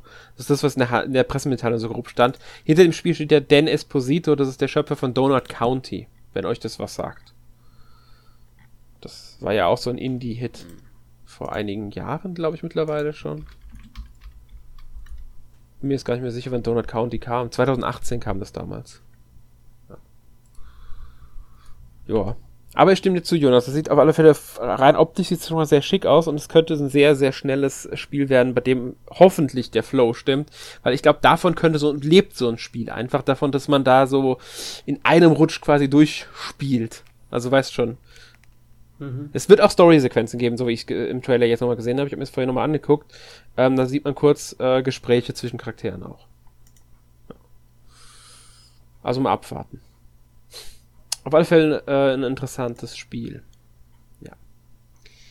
Ob man das über das nächste Spiel auch sagen kann. Das war mein äh, persönlicher Tiefpunkt der Direct. ja, nichts gegen äh, Batgirl, Wonder Woman, Supergirl und wie sie alle heißen, ganz ehrlich nicht. Aber DC Superhero Girls Teen Power ich meine, ich weiß, ich kenne diese Superhero Girls. Ich weiß, was das ist. Ich weiß, dass es da eine Cartoon Network Serie gibt. Davon gibt es auch ein paar Comics. Ich bin jedes Mal wieder so, ähm, ja, ich weiß nicht, wie ich es ausdrücken soll. Was das ist, ich, es ist ganz klar, sie wollen damit, ähm, also DC macht das ja auch, also Verlag will das ja auch, sie wollen damit ein junges Publikum erreichen, mhm. vorwiegend wahrscheinlich ein junges weibliches Publikum. ähm, damit ansprechen. Ist halt dadurch auch sehr, ich muss sagen, sehr klischeehaft verankert. Ja. Äh, ich muss sagen, der Grafikstil ist jetzt auch nicht unbedingt das, was ich als hübsch interpretiert habe. ja, ich auch nicht. Da gibt es auch Sachen, die junge Menschen schön ja. finden würden. Ja, aber es geht auch noch irgendwie um Shopping und, und was weiß ich, was ist damit verankert. Natürlich auch Social Retten der. Welt und so weiter und so fort. Aber und, und Schulbank drücken, also ich, ich weiß wirklich nicht, was ich davon halten soll von diesem Spiel. Ähm, einfach weil es für mich als Spiel auch nicht sonderlich unterhaltsam aussah im Trailer. Ähm, aber gut, es wird seine Zielgruppe vielleicht finden und ähm, auch Leute geben, die sich dafür interessieren. Wir sind, glaube ich, definitiv nicht die Zielgruppe dieses Spiels. Ja, ja ich denke, es richtet sich. Die Figuren sehen auch aus wie aus einem richtig schlechten Cartoon irgendwie so um die Mittagszeit läuft. Ja, ich, ich meine, du musst dir mal die ähm, Bilder zu der Serie angucken, die ja auf ähm, mittags auf Cartoon Network in den USA, glaube ich, läuft. Okay, wenn die genauso aussehen. Also die Charaktere, die Charakterdesigns sind schon ziemlich genau übernommen worden. Die sehen nicht ganz so, weil sie nicht 3D sind, ich glaube, es müsste eine 2D-Serie sein, bin mir nicht 100% sicher. Aber die Charakterdesigns sind schon sehr nah an dem dran, was in der Serie ist. Ja, dann ist da das Problem. Ja, also das ist schon. Ähm, man muss sagen, es gibt tatsächlich auch ähm, männliche Charaktere in der Serie. Also zumindest Robin äh, habe ich schon mal Bilder von gesehen und auch, ähm, ich weiß gar nicht, wer der andere Charakter war. Aber die ähm, weiblichen Charaktere, also die Superheldinnen, stehen natürlich ganz klar im Mittelpunkt des Ganzen. Und da auch einige wie, also Harley Quinn spielt da mit und Kat äh, Katana und wie sie alle heißen. Also, ja, ist halt Marvel, äh, DC, sorry. Ja, erscheint am 4. Juni. Ähm, einfach mal abwarten, würde ich sagen, was das denn ich gehört, du wirst es testen. ja. Interessant übrigens ist auch, sie haben direkt gesagt, es erscheint im E-Shop. Oder nee, es kann im eShop vorbestellt werden. Es könnte es doch noch sein, dass es eine Retail-Version gibt. Bin ich mal gespannt, ob sie davon wirklich eine Retail-Version veröffentlichen. Es sieht für mich einfach nicht nach einem Retail-Spiel aus, sondern eher nach einem kleinen ähm, Download-Spiel. Ohne das Spiel damit jetzt schlecht reden zu wollen, aber für mich sieht es halt einfach nicht schön aus von der Grafik. Ja. Aber gut. Wir werden ja sehen, wer von uns das testen darf. Oder muss. Wie auch immer. Das haben wir jetzt schon festgelegt. ja. Ich, gell? Du kennst dich damit aus. Ja. Ich, wahrscheinlich weiß ich wirklich am meisten von uns darüber, einfach weil ich am meisten über den Comic- bzw. Superheldenkram Bescheid weiß. Ja. Aber gut, gehen wir zum nächsten Spiel. Ähm, wir haben ja noch nicht genug Remaster gehabt, also bleiben wir bei Remaster, wir kommen wieder zurück zu Remastern. Plants vs. Zombies Battle for Neighbor Will a Complete Edition. Ja, ist ja ursprünglich für so gut wie alle anderen Systeme, glaube ich, 2019 erschienen. Twitch hat damals kein Spiel bekommen. Ähm, was bei EA jetzt nicht so überraschend ist. EA ist jetzt nicht unbedingt der stärkste Nintendo-Unterstützer. Deswegen bin ich schon überrascht, dass es zwei EA-Spiele tatsächlich direkt gab. Das zweite dazu kommen wir später noch. Die nicht äh, FIFA oder NFL oder so heißen. Das stimmt. Aber Plants vs. Zombies ist mittlerweile auch fast, ja gut, ist wahrscheinlich so oft Spiele davon, aber es ist schon eine der lukrativeren Marken von EA, ja, denke ich. Doch, das stimmt. Ja. Ja, was sagt ihr dazu, dass es jetzt auf die Switch kommt? Es soll ein ganz ordentlicher Shooter sein. Mhm. Ich weiß gar nicht, ob es das ganz klassische Plants vs. Zombies schon auf der Switch gibt. Ähm, weil das habe ich damals sehr gerne gespielt. Ich bin mir jetzt auch nicht sicher. Ich glaube, das ganz klassische gibt es nicht. Ich glaube, es gab irgendeinen anderen Teil später. Ähm, eins von diesen Multiplayer-Shooter-Dingern, glaube ich, gab es. Aber ich bin mir jetzt echt nicht sicher, ob es das ähm, irgendwie auf die Switch. Das würde sich eigentlich auch gut anbieten. Und das ist auch ein schönes Strategiespiel. Ja, also ich glaube, nee, ich, ich glaube sogar für die Switch gibt es nur das jetzt, was jetzt kommt als erstes. Wird das erste für die Switch sein tatsächlich. Wenn ich es richtig äh, sehe gerade. Ja. Tja. Aber ja, stimmt, du hast recht. Das äh, klassische, was ja damals Mobile, glaube ich, als erstes war, oder? Ja, ich habe es auf dem PC gespielt, aber es mutet schon sehr nach einem Mobile-Spiel ja, an. Ja. Ich glaube, ich PopCap Games waren, stand mich dahinter. Ja Tower Defense, wenn ich mich nicht ganz täusche. Vielleicht habe ich es auch am Handy gespielt, ich weiß gar nicht mehr. Ja. Also es gab es, also später gab es eh für alle Systeme, also das ist sowieso klar. ja. Ja, und Garden Warfare meinte ich übrigens, aber das scheint es doch nicht für die Switch zu geben, wenn ich es richtig sehe jetzt gerade. Gibt es nicht für die äh, Switch. Übrigens sehr lustig, es gab tatsächlich eine Zeit äh, die Spiele unter dem Namen Pflanzen gegen Zombies. ja, das wird hier alles eingedeutscht. Mittlerweile nicht mehr. aber gut. Ja, ich glaube, den zweiten Teil gibt es auch nicht für die Switch, also von daher von Garden Warfare. Also ähm, ist es das erste Pflanzen gegen Zombies anscheinend für die Switch tatsächlich. Äh, ist ja ein 8 gegen 8 Multiplayer-Spiel. Ich glaube, es gibt eine Singleplayer-Kampagne oder Modus zumindest. Ich weiß nicht, ob das dann einfach nur gegen Bots ist. Ähm, ja. Ich habe mal das, glaube ich, das erste Battle Warfare war das, das Spiel damals. Ist ganz lustig ge äh, gewesen. Also so ein typischer Multiplayer-Shooter, nur halt jetzt mit Pflanzen und Zombies. Ja. Denk für zwischendurch und wenn man auf Multiplayer-Ego-Shooter steht, dann kann man also kann man damit gut was anfangen. Gut. Bleiben wir bei Remastern. Miitopia. Das war ja ein 3DS-Spiel. 2017 in Europa erschienen, 2016 in Japan. Ja. Jetzt Switch Remaster. War das so erfolgreich auf, des, auf dem 3DS? Gute Frage. Also mich hat es auch überrascht, dass sie es auf der Switch ankündigen. Ich hatte meinen Spaß, aber mit dem Spiel auf dem 3DS gehabt, aber wusste jetzt auch nicht, dass das so krass angekommen ist anscheinend. Ja, oder es war eine relativ einfache Portierung, weil es sieht ja, ja schon, muss man mal einfach so sagen, ähm, klar, es sieht hübscher aus auf dem 3DS, das merkt man sofort, aber ich glaube jetzt nicht, dass da so enorm viel Arbeit notwendig war, um das aufzuhübschen. Also ich denke jetzt nicht, dass es das aufwendigste Spiel von ja. Nintendo ist, das in letzter Zeit veröffentlicht haben. Jonas, hast du es denn gespielt damals? Nee, aber es sah immer ganz äh, durchgeknallt aus. ja.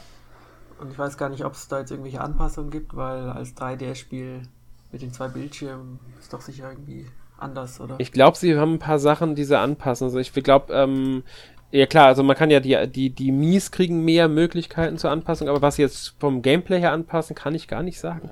Weil irgendwie sah das nicht so aus, aber ich weiß auch nicht, wie es jetzt auf dem ähm, 3DS war. Jonas, du hast, äh, Sören meine ich, Mhm. du hast doch auf dem gespielt. Wie war es denn da mit dem zweiten Bildschirm? Wurde der genutzt viel oder war der so gar Eigentlich- nicht? Eigentlich war der untere Bildschirm da eigentlich nur, wo, wo Informationen waren, glaube ich, wie so eine Karte und halt, äh, wie jetzt die Angriffsreihenfolge in den Kämpfen war sozusagen. Und halt, dass man mit dem Touchpad sozusagen halt die Mies auf die einzelnen Räume verteilen kann, um halt die Bande, wie sie das ja sozusagen nennen, da will man das ja auch im Trailer gesehen hat, da zu stärken.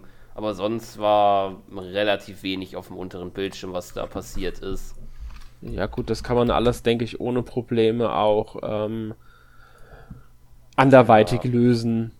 Also das klingt jetzt nicht nach einem großen Problem. Ich finde interessant, dass die Mies verwendet werden halt und dass auch die Mii dann quasi der Oberbösewicht werden kann. Also man kann dann, was weiß ich, wen auswählen, der dann da zum Oberbösewicht wird.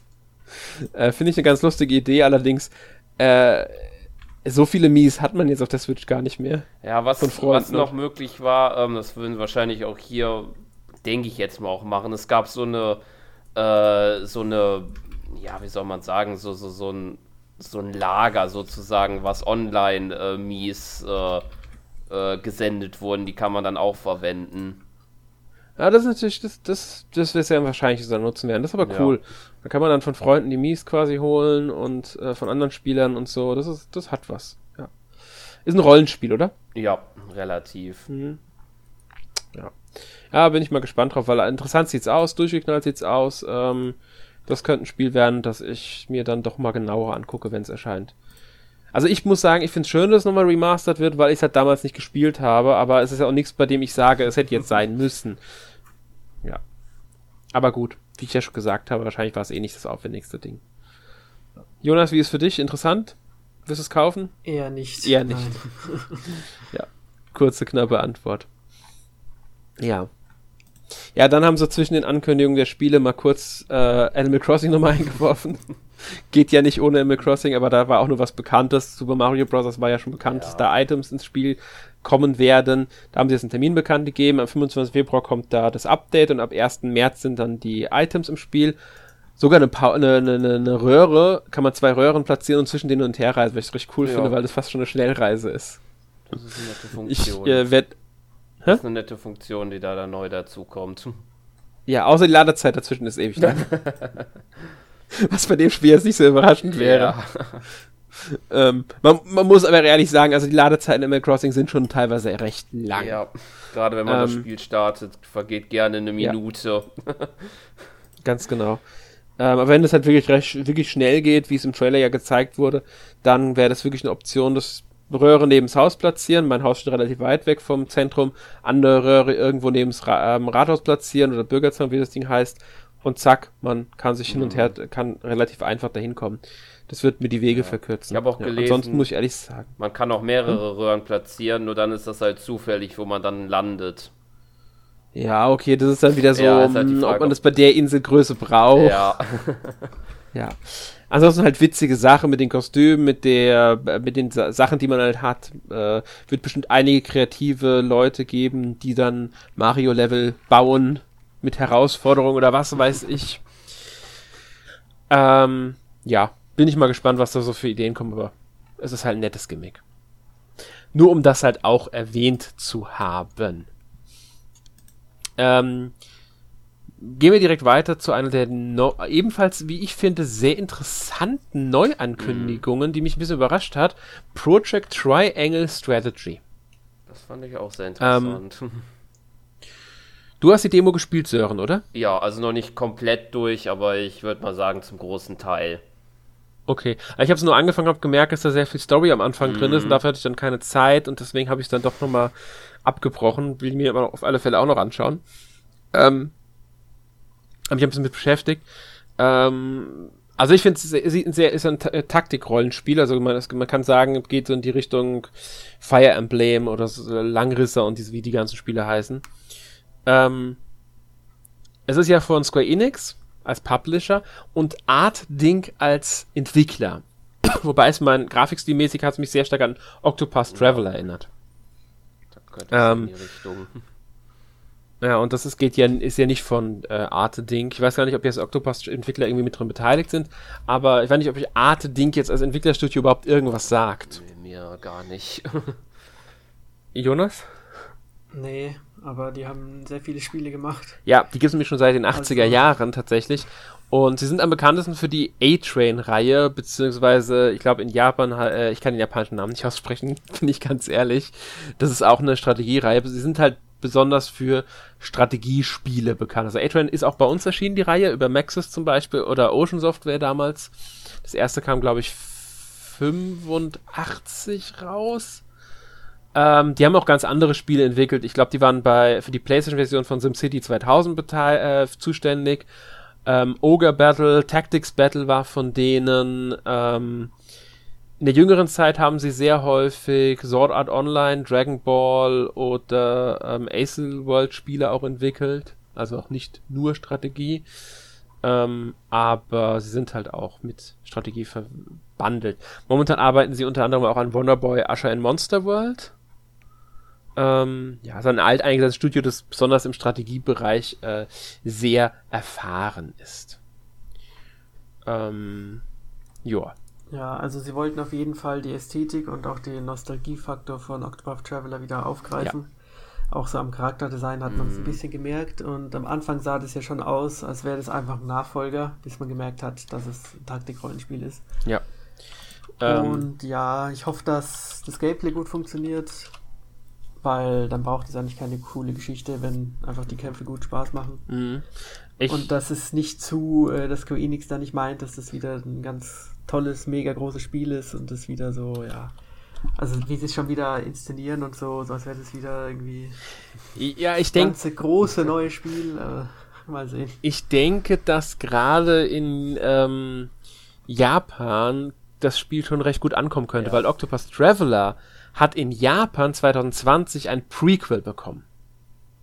Octopus Traveler okay. Conquerors of the Continent. Das ist aber nicht außerhalb von Japan erschienen, soweit ich weiß. Hm. Deswegen, also Octopus Traveler scheint in Japan schon relativ erfolgreich gewesen zu sein. Ähm, das war allerdings, muss man dazu sagen, auch ein Mobile-Spiel, also Android, iOS. Und das ist halt ja sowieso außerhalb. Ich glaube, später gab es eine Stadia-Version noch irgendwie. Von dem Ding. Ähm, also ich weiß, dass viele Leute sich auf ein neues Final Fantasy Tactics freuen und wenn das ja. sozusagen in dieselbe Richtung geht, dann kann man schon sehr gespannt drauf sein. Ja, ich könnte mir schon vorstellen, dass es auch so, dass das so die Lücke füllen könnte. Auch die Lücke von den Leuten, die mit Fire Emblem Three Houses nicht ganz zufrieden waren, mhm. weil ihnen das mit dem ganzen Klosterabschnitt zu komplex war und nicht Taktikrollenspiel genug rein auf Taktikrollen spielt. Das könnte das hier jetzt wieder erfüllen. Ähm, hat halt auch diese Höhenunterschiede beim Terror, was es nutzt, ähm, was ich sehr interessant finde, weil das wirklich wohl sehr, sehr große Rolle spielen ja. wird. Und ich finde die moralischen Entscheidungen sehr interessant, weil das könnte wirklich, wenn das so ist, wie sie es im Trailer vermittelt haben, beziehungsweise in der Erklärung, könnte das wirklich dazu führen, dass wenn man das Spiel mehrmals spielt, man komplett andere Storyverläufe hat. Und das fände ich sehr, sehr interessant.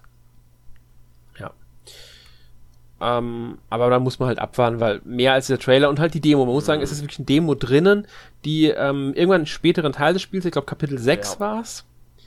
Ähm, und sie haben den Schwierigkeitsgrad für die Demo hochgedreht. Man muss auch sagen, es ist die Debüt-Demo, wie sie es nennen, also wie bei Octopus Traveler und Bravely, Entschuldigung, Bravely Default. Während sie da an, anhand des Feedbacks der Spieler da auch nochmal ein paar Anpassungen vornehmen, denke ich, und so. Ähm, aber es sind sogar schon deutsche Texte drin, also kann man da schon so ein bisschen einen guten Eindruck mhm. bekommen von. Ähm, bin ich mal gespannt, wie das Spiel am Ende wird. Erscheint ja erst 2022 und dann wohl zumindest erstmal exklusiv für die Switch. Ja. Also da könnten schon ein größeres Ding auch erwarten, wenn auch natürlich kein Fire Emblem oder was weiß ich was. Das ist, die Markengröße ja. wird es wohl nicht haben. Ähm, ich bin mal gespannt, wie sie es am Ende nennen, weil bisher war es ja bei fast allen dieser Spiele so, dass sie fast genauso hießen, wie der Projektname war. Ja, ich glaube, wir wissen genau, wie das Spiel heißt. es wird Triangle Strategy heißen ja. wahrscheinlich. Vielleicht kriegst du noch einen Untertitel. Ähm, interessant finde ich übrigens auch, dass das Logo der Demo genau vom Aussehen her so ist wie bei Bravely Default, Octopus Traveler. Es hat diesen Schriftzug mit weißer Schrift, schwarzem und es sieht genau so aus, auch vom Schriftstil und allem mehr wieder. Also irgendwie hat Square Enix es damit mittlerweile. Wiederkehren. Das ist. Logo-Design. Ja. Das ist halt einfach eine äh, Schriftart, die sie immer wieder verwenden, scheinbar. Ja, die ist halt jetzt für Rollenspiele gebucht. Ja, irgendwie schon, gell? Naja. Gut. Ähm, so viel zu dem Spiel. Ich kann euch nur empfehlen, wenn ihr euch dafür interessiert, schaut euch die Demo an, weil das dürfte wohl einen der besten Eindrücke zu dem Spiel vermitteln. Mhm. Ähm, dann haben sie ein Spiel mit einem einfachen Teaser angekündigt. Ich glaube, da war nicht mehr Gameplay zu sehen. Ja. Star Wars Da war Hunters. gar nichts zu sehen. Ja, da war gar nichts. Ich wusste aber sehr st- fast sofort, dass es Star Wars ist. Das muss ich ganz ehrlich sagen. Ich habe sehr früh erkannt, dass es da um Star Wars wahrscheinlich geht. Ähm, Ja, du hast Infos rausgeschrieben, die man am Trailer nicht ablesen kann. ja, die waren aus der, Beispiel, dass aus der es- Pressemitteilung. Genau. Genau. Angeblich wird es wohl ein Third-Person-Shooter, Free-to-Play, Ja, und soll noch dieses Jahr erscheinen. genauso noch dieses Jahr erscheint. Teambasiertes Online-Multiplayer-Spiel. Ähm, es kämpfen halt Teams gegeneinander. Man wird wohl Charaktere selbst erstellen. Also man spielt jetzt nicht bekannte Charaktere, sondern wohl Kopfgeldjäger, Sturmtruppler und so weiter, die man sich selbst aussucht. Ähm, ich weiß jetzt nicht, wie viele Leute gegeneinander kämpfen werden. Es wird zwischen Episode 6 und Episode 7 angesiedelt sein, was sie ja im Trailer auch schon gesagt haben. Ich glaube, das Third Person haben sie im Trailer auch erwähnt. Ähm, und es wird Free-to-Play sein. Und das ist das, was mir am meisten daran stört. Außerdem, und jetzt kommt, es erscheint nicht nur für die Switch. Das sollte man Das war ja vielleicht auch noch erwartbar. sagen. Aber, und das ist nicht das, was ich meine, es erscheint eben nicht für jetzt ähm, PlayStation, Xbox oder sowas, sondern es erscheint auch noch für Mobile. Also Switch, Okay. Mobile. Da werde ich dann halt schon wieder so, mm, ich weiß ja nicht. Ja, wahrscheinlich wird es so ein Free-to-Play-Arena-Shooter so ein bisschen. Ja, wahrscheinlich.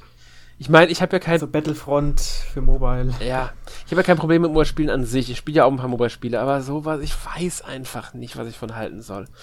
Deswegen, also ich, ich habe keine allzu hohen Erwartungen jetzt an das Spiel, bin ich ganz ehrlich. Ja, muss man aber mal abwarten. Vielleicht wird's ja dann doch ein ganz, sagen wir mal, zumindest brauchbares Spiel. Ja, ob das für den nächsten Titel auch so gilt, äh, weiß ich jetzt noch nicht. Ich bin da auch nicht das ganz hat ähnliche sicher. Probleme. Ja, äh, Knockout City. Weil ich fand die, die Art, wie sie das hier gezeigt haben, schon ein bisschen lustig, da dieses, in, dieses, diese Interviewreihe mit so ein paar Charakteren, aber das Spiel selbst. mm, Ja, also das, das war schon recht lustig gemacht mit den ähm, mit der Präsentation und so. Ich war auch im ersten Moment verwirrt, was kommt Ja. da jetzt, aber mir war sehr schnell klar, dass es ein Multiplayer-Spiel ist. Ähm, und es geht ja um Dodgeball bzw. Völkerball.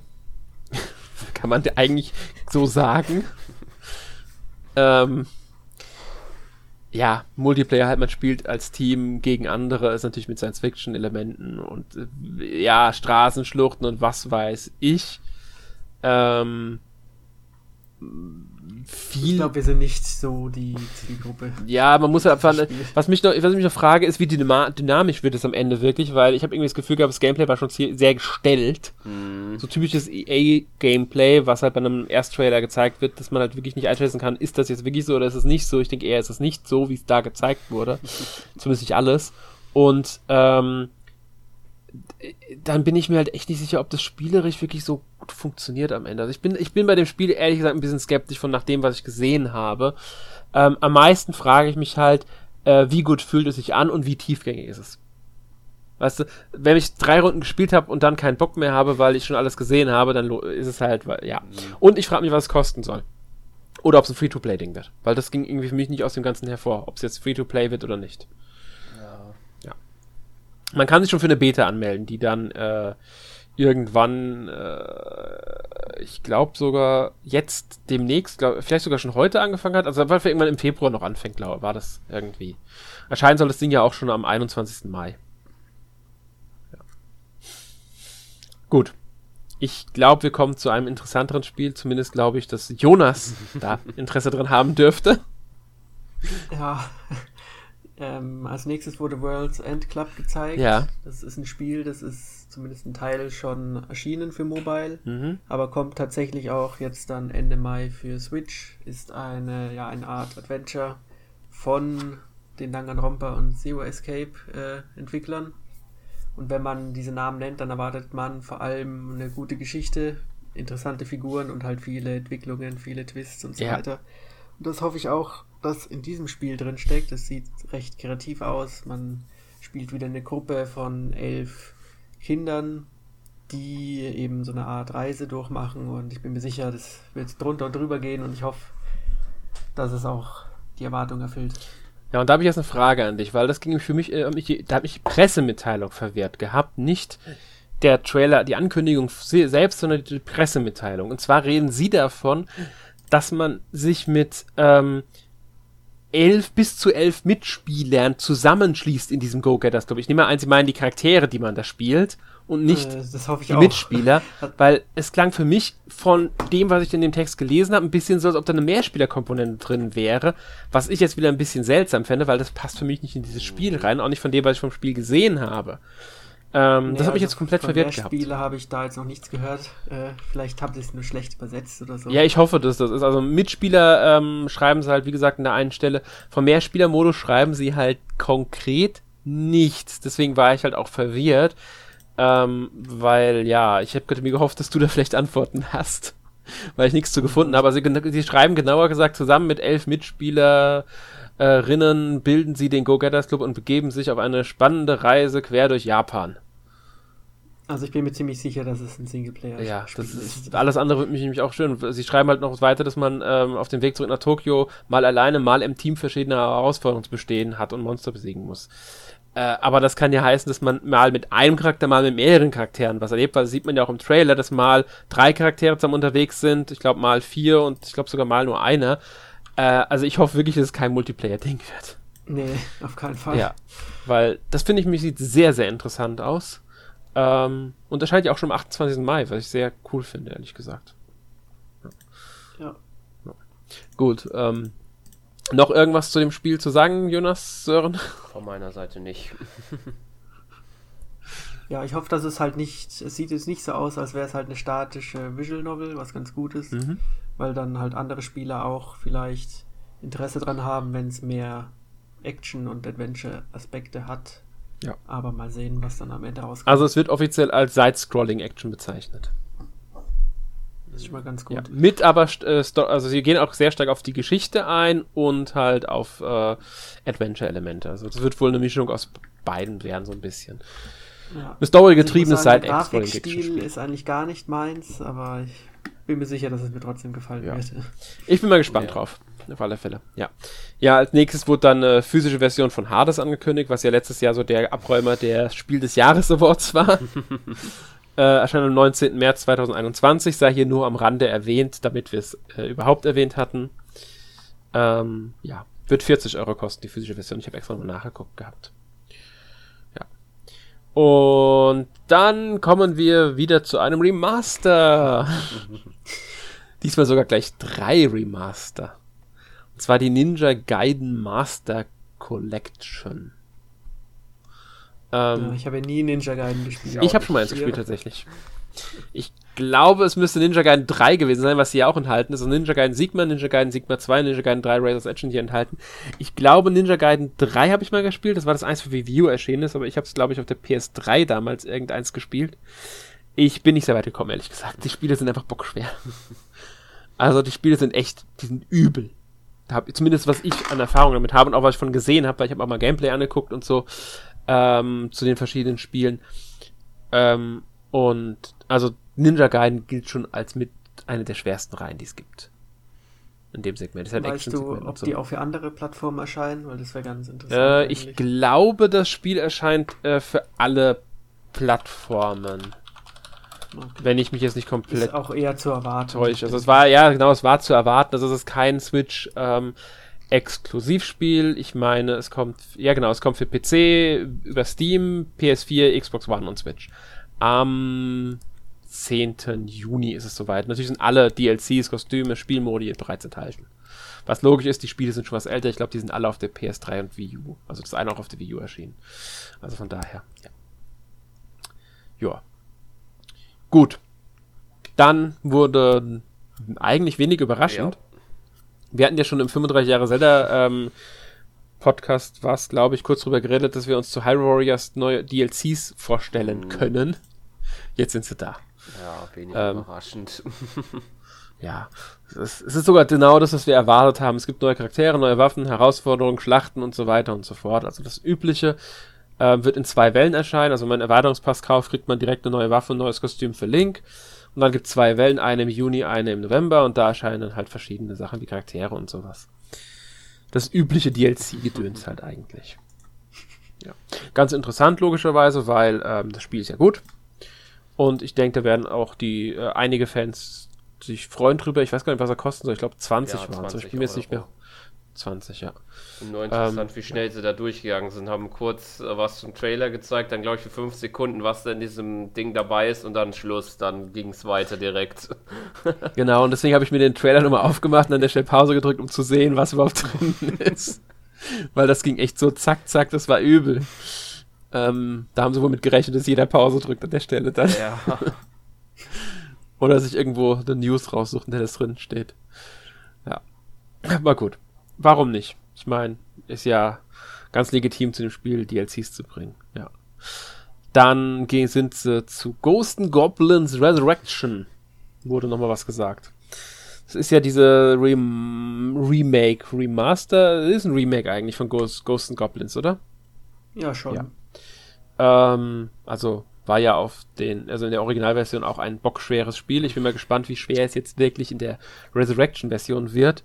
Ähm, sie fügen erstmals einen lokalen Koop hinzu. Das war so die neue Ankündigung von ähm, ja, der Direct, dass man drei Charaktere hat, einer für Verteidigung, einer für Bewegung, einer, der eine Brü kann Brücken bauen, ein Charakter.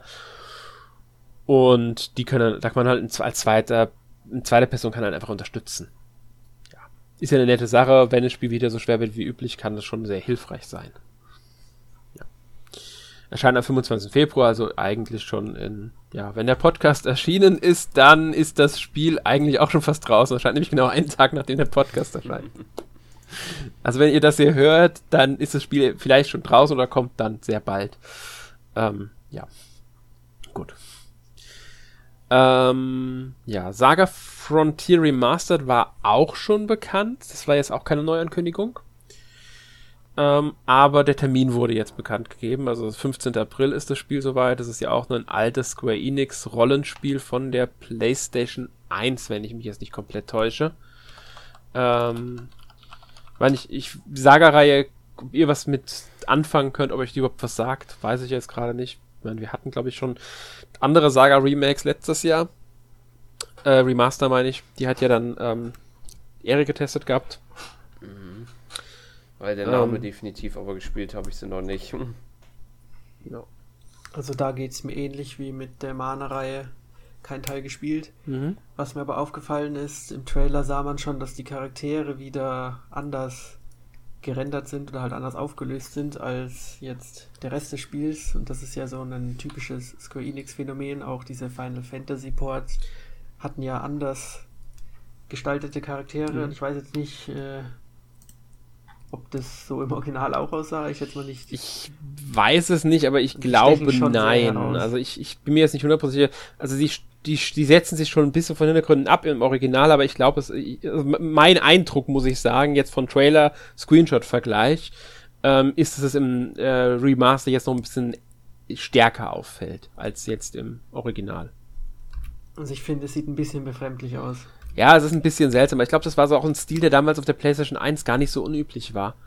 Ähm, bei gewissen Spielen. Weil das Spiel ist ja auch damals, also 97 ist es ja original erschienen auf der PlayStation 1. Äh, ich glaube, in Europa ist es nie erschienen. Es kam ja nur in Japan und Nordamerika raus. Also wird jetzt auch ein Europa ähm, feiern quasi. Ja. Gibt acht Hauptfiguren, acht Geschichten. Es wird äh, einen neuen Charakter im Remaster geben und für eine Geschichte sogar ein neues Szenario irgendwie. Also sie haben auch schon was Neues reingepackt, das Ganze. Das ist ein Science-Fiction-Rollenspiel. Ich bin mal gespannt, wie es wird. Ob es spielen wird, weiß ich aber ehrlich auch nicht. Weil mit der Saga-Reihe, muss ich ehrlich sagen, habe ich auch nicht die großen Verbindungspunkte. Deswegen, ähm, ja, mal abwarten. Aber ich denke, Erik wird sich das Ding angucken. Bestimmt. Ja. Ja, und dann, ich muss sagen, ich habe es vorhin falsch gesagt, es waren sogar drei EA-Spiele in der Direct. Aber das dritte war auch schon bekannt, dass es kommt. Das haben sie irgendwann Mitte letzten Jahres, glaube ich, schon, schon bekannt gegeben. Ähm, Apex Legends, also den ihr Free-to-Play Battle Royale-Ding da. Das glaube ich im selben Universum wie die, ähm, wie hieß die Reihe? Diese Ego-Shooter von EA. Titanfall. Titanfall, genau. In derselben Re Welt spielt es irgendwie, im selben Universum spielt Apex Legends, wenn ich mich nicht komplett täusche. Ähm, man kriegt halt, wenn man jetzt auf der Switch spielt, dann kurz nach Release, ich glaube zwei Wochen nach Release, am 9. März erscheint das Ganze und zwei Wochen lang kriegt man, wenn man auf der Switch spielt, ähm, doppelte Bu Erfahrungspunkte und so weiter und so fort. Aber ja. Free-to-Play Battle Royale Spiel halt. Nicht meine Welt. Muss ich echt sagen. Ja. Ähm, soll aber ganz gut sein. Also ich glaube, es, es, hat einige Fans, die da ähm, sehr gerne spielen und ähm, ich kann mir auch gut vorstellen, dass es gut ist. Äh, also in seinem Segment, aber Gut. So viel dazu. Dann kamen wir zu AGR Nummer und Nintendo hat eigentlich einige Nintendo-Fans damit ein bisschen, ja, ich, ich würde sagen, fast getrollt. Also, sie hätten vielleicht lieber zuerst den Trailer der Ankündigung zeigen sollen und dann auf AGR Nummer schalten sollen, weil als er kam, hat natürlich jeder sofort gedacht, Breath of the Wild ja. 2. äh, ja, er hat was. Fand ich aber sehr schön, wie er ja. es formuliert hat. Ja, finde ich ja, auch. Fand ich super, wie er es formuliert hat. Dass ich jetzt dazu was sage. Aber nein. Ja. ähm, ja, also sie hatten nichts zu Breath of the Wild 2 zu zeigen. Sie haben aber versprochen, dass es dieses Jahr Infos geben wird und dass die Entwicklung gut vorankommt. Ähm, also Standardphrase. Muss man einfach so sagen. Ja, Entwicklung kommt gut sagen? voran, ist eine komplette Standardphrase dass es gecancelt wurde, kann er nicht sagen. Ja, wird's auch nicht. Aber immerhin äh, gibt's überhaupt irgendwas dazu bei anderen Spielen, Bayonetta 3 und Metroid Prime 4 als Beispiel. Ja. Hört man ja überhaupt nichts mehr. Also von daher, ähm, ja, ich denke auch, dass Infos kommen werden. Mich würde nicht überraschen, wenn das Spiel entweder Ende des Jahres oder vielleicht sogar zum fünfjährigen Jubiläum von Breath of the Wild äh, im März 2022 dann erscheint. Ja, ich rechne auch eher mit, dass es jetzt ein Ding für nächstes Jahr wird, nicht mehr dieses Jahr. Ja, und dann würde mich wirklich nicht überraschen, weil ähm, 3. März wäre ja Jubiläum, es wäre ein Donnerstag, 4. März wäre dann der perfekte Termin dafür. Das ist natürlich meine persönliche Vermutung und Einschätzung ich sag mal so, ich habe, das ist eine Möglichkeit, die ich sehe. Mhm. Ähm, könnte ich mir vorstellen, dass es da halt veröffentlicht. Muss man einfach abwarten. Irgendwann dieses Jahr werden wir da schon was zu hören zu dem Spiel. Ja, da, stattdessen haben sie aber was ganz anderes angekündigt. Jonas, ich glaube, da hast du dich gefreut, oder? Ja, auf jeden Fall. Und zwar wird äh, Skyward Sword, also der Wii-Teil, der 2011 erschienen ist, jetzt vor meiner HD-Version auf der Switch veröffentlicht. Das ist ja durchaus ein 3D-Zelda, das ein bisschen umstritten ist. Viele haben jetzt erwartet, dass nochmal Wind Waker oder Twilight Princess kommt. Ich kann mir vorstellen, dass die Teile auch irgendwann noch kommen dieses Jahr. Ja. Aber jetzt kommt erstmal Skyward Sword. Es gibt einige Veränderungen am Spiel. Zum einen wurde die Bewegungssteuerung angepasst und Leute, die jetzt zum Beispiel eine Switch Lite haben, können auch per Knöpfe steuern. Also dann wird man den rechten Analogstick sozusagen verwenden, um das Schwert zu steuern. Ja, ich hoffe, dass sie noch ein paar andere Sachen anpassen. Also es ist ziemlich einfach, das Spiel ein bisschen besser und ja schneller zu machen. Es gibt jedoch viele Passagen, die sich ein bisschen ziehen, mhm. auch wenn ich das Spiel sehr mag. Und das Ganze erscheint am 16. Juli zusammen mit neuen Skyward Sword Joy-Cons. Wer die haben will, die sehen ganz nett aus. Ja. Was haltet ihr denn von dieser Ankündigung? Wir haben mit gerechnet. Wir haben nämlich ähm, beim 35 Jahre Zelda Podcast wurde darüber gesprochen, dass Skyward Sword HD eine der wahrscheinlichsten Möglichkeiten zum Jubiläum von Zelda ist. Ähm, kommt halt jetzt nicht pünktlich zum Jubiläum, sondern erst im Juli, aber okay. Ähm, war aber mit einer so der Ankündigung, mit denen wir gerechnet haben. Wir haben eher mit einer Collection aber gerechnet. So verschiedene Spiele, wobei Skyward Sword waren wir eigentlich ziemlich äh, auch immer wieder mal drauf, dass es eher einzeln erscheinen könnte. Ähm, also nicht sehr überraschend. Ähm, ich finde es eine schöne Ankündigung. Ich weiß nicht, was ich nochmal spielen werde. Es ist jetzt nicht mein Lieblingsteil, aber ich mochte es. Das lässt sich ändern. ähm, ich mochte es schon gerne. Ähm, wie er Aonuma auch richtig gesagt hat, hat es schon einige Elemente drin, die dann später in Breath of the Wild drinnen waren. Ähm, ja, er hat auch so ein bisschen gewarnt, dass es halt ja. ein altes Zelda ist und nicht jetzt irgendwie Breath of the Wild Maßstäbe irgendwie ich erreichen kann. Ich denke, das müssen sie auch, weil sie haben mit Breath of the Wild, das ist einfach das meistverkaufte Zelda. Nie, kein Zelda hat sich so gut verkauft wie Breath of the Wild und sie haben damit, haben wahrscheinlich so viele Leute dazu gewonnen, die die alten Zeldas gar nicht kennen, ähm, dass sie da ein bisschen vorsichtig sein müssen, weil sonst könnte da sehr schnell auch äh, Beschwerden eingehen auf sie, dass es doch kein richtiges Zelda-Spiel sei. Aber eigentlich ist das ja noch eher ein klassisches, Ja. klassischeres Zelda-Spiel. Ähm, aber wie gesagt, ich weiß noch nicht, ob ich es spielen werde, weil es ist jetzt nicht mein liebstes Zelda. Ich habe es einmal durchgespielt auf der Wii damals sogar sehr schnell. Ich weiß gar nicht, ich glaube, hab, ich, ich habe das wirklich in mehreren Tagen durchgehauen, damit der Test fertig wurde damals. ähm, ich glaube, Okay, ich, vielleicht ja, war das zu viel, weil es ja schon ziemlich lang ich habe drei oder vier Tage gebraucht am Ende. Und das war, ich, es könnte mit, mit sein, warum ich das Spiel teilweise ein bisschen kritisch sehe, weil auch Stellen, die mich genervt haben, an denen ich mich geärgert habe, an denen ich eigentlich lieber eine Pause eingelegt habe, habe ich es halt nicht gemacht, sondern weitergespielt und weitergespielt und weitergespielt. Und das kann halt sehr schnell dann auch die eigene Motivation und den Spielspaß nach unten drücken. Ja, das Ja. kenne ich. Ähm, Schön ist, das Spiel kommt auch mit 60 Bildern pro Sekunde, was auch der Bewegungssteuerung ein bisschen hilft. Ja, und die soll sowieso präziser sein, weil die Joy-Cons ja viel präziser sind als damals die Wiimotes. Und damals wurde es ja sogar mit ähm, einer Wiimote Plus-Funktion, ich glaube, du brauchtest sogar Wiimote Ja. Plus dafür, Genau, die war Pflicht. ja, ähm, ausgeliefert. Das heißt, jetzt noch präziser wäre sogar cool, könnte ich mir sogar sehr gut vorstellen, weil das fand ich damals schon immer eine sehr coole Variante des Steuerns. Ähm, ich würde es wahrscheinlich sogar mit den Joy-Cons dann und Bewegungssteuerung versuchen, weil diese Steuerung über den rechten Stick, da bin ich ehrlich gesagt nicht so sicher, ob ich das so mag. Ähm, weil Kamera, gut, das wird wahrscheinlich nur sein, wenn man den Charakter Gegner anvisiert hat. Ansonsten wird es wahrscheinlich für die Kamerasteuerung zuständig sein. Hoffe ich zumindest, weil sonst würde ich mir. Ja, das denke ich Ja. auch. Ich denke, das ist eher eine Notlösung für Leute, die keinen Zugriff auf Joy-Cons haben. Ja, oder nicht wollen. die Switch Lite. Oder halt eine Switch Gibt's Lite ja auch welche, die nicht wollen. Und keine Joy-Con-Zeit. Ja. Ähm, also ich denke, dass ähm, es wirklich so laufen wird, Kamerasteuerung normal, wenn man aber Gegner anvisiert, dann ist die Kamera eh fixiert, kann man das über den rechten Stick lösen. Und man wird, visiert die Gegner ja sowieso an, um die gescheit dann angreifen zu können. Macht man ja auch mit den, wenn man Bewegungssteuerung nutzt. Eigentlich. Und deswegen ist es eigentlich eine ganz gute Lösung, wie ich finde, die sie da gefunden haben. Bin mal gespannt, weil optisch muss ich ehrlich sagen, fand ich sah es jetzt nicht sonderlich äh, hübsch remastert ja, das aus. sah für meinen Geschmack auch eher nur hochskaliert aus. Die Texturen sahen relativ wie auf der Wii aus. Ja, deswegen Leider. hoffe ich, dass sie da noch ein bisschen was verbessern. Also, dass das jetzt nur so im Trailer so gewirkt hat, am Ende dann doch nicht so schlimm ist, wie es Mhm. halt da wirkte. Weil sonst könnte es sehr schnell ein nicht so hübsches Spiel werden. Ja, bin mal gespannt. Ja. Aber das war noch nicht die letzte Ankündigung, Nein. denn die letzte Ankündigung war, denke ich, eher etwas, wo sich Sören drauf Ja. freut, oder? Ja, Denn da bin ich auch überzeugt von. Denn äh, die letzte, die, die letzte Ankündigung, die lag auf Splatoon 3, das im nächsten Jahr erscheinen soll. Ja. Also auch nochmal eine Ankündigung für einen recht späten Zeitraum. Ähm, 2022. Ich glaube, zwei Spiele haben sie aber nur noch angekündigt mit ähm, dem und Project äh, Triangle Strat Strategy, die erst 2022 erscheinen. Der Rest erscheint alles noch dieses Jahr. Äh, ja, was hast du gesagt? Äh, Hast du dich gefreut? Also, ich meine, jetzt brauchst du ein Splatoon 3 momentan eigentlich, weil es gibt ja eigentlich noch Splatoon 2. Momentan brauche ich es wirklich nicht, aber vielleicht dann nächstes Jahr.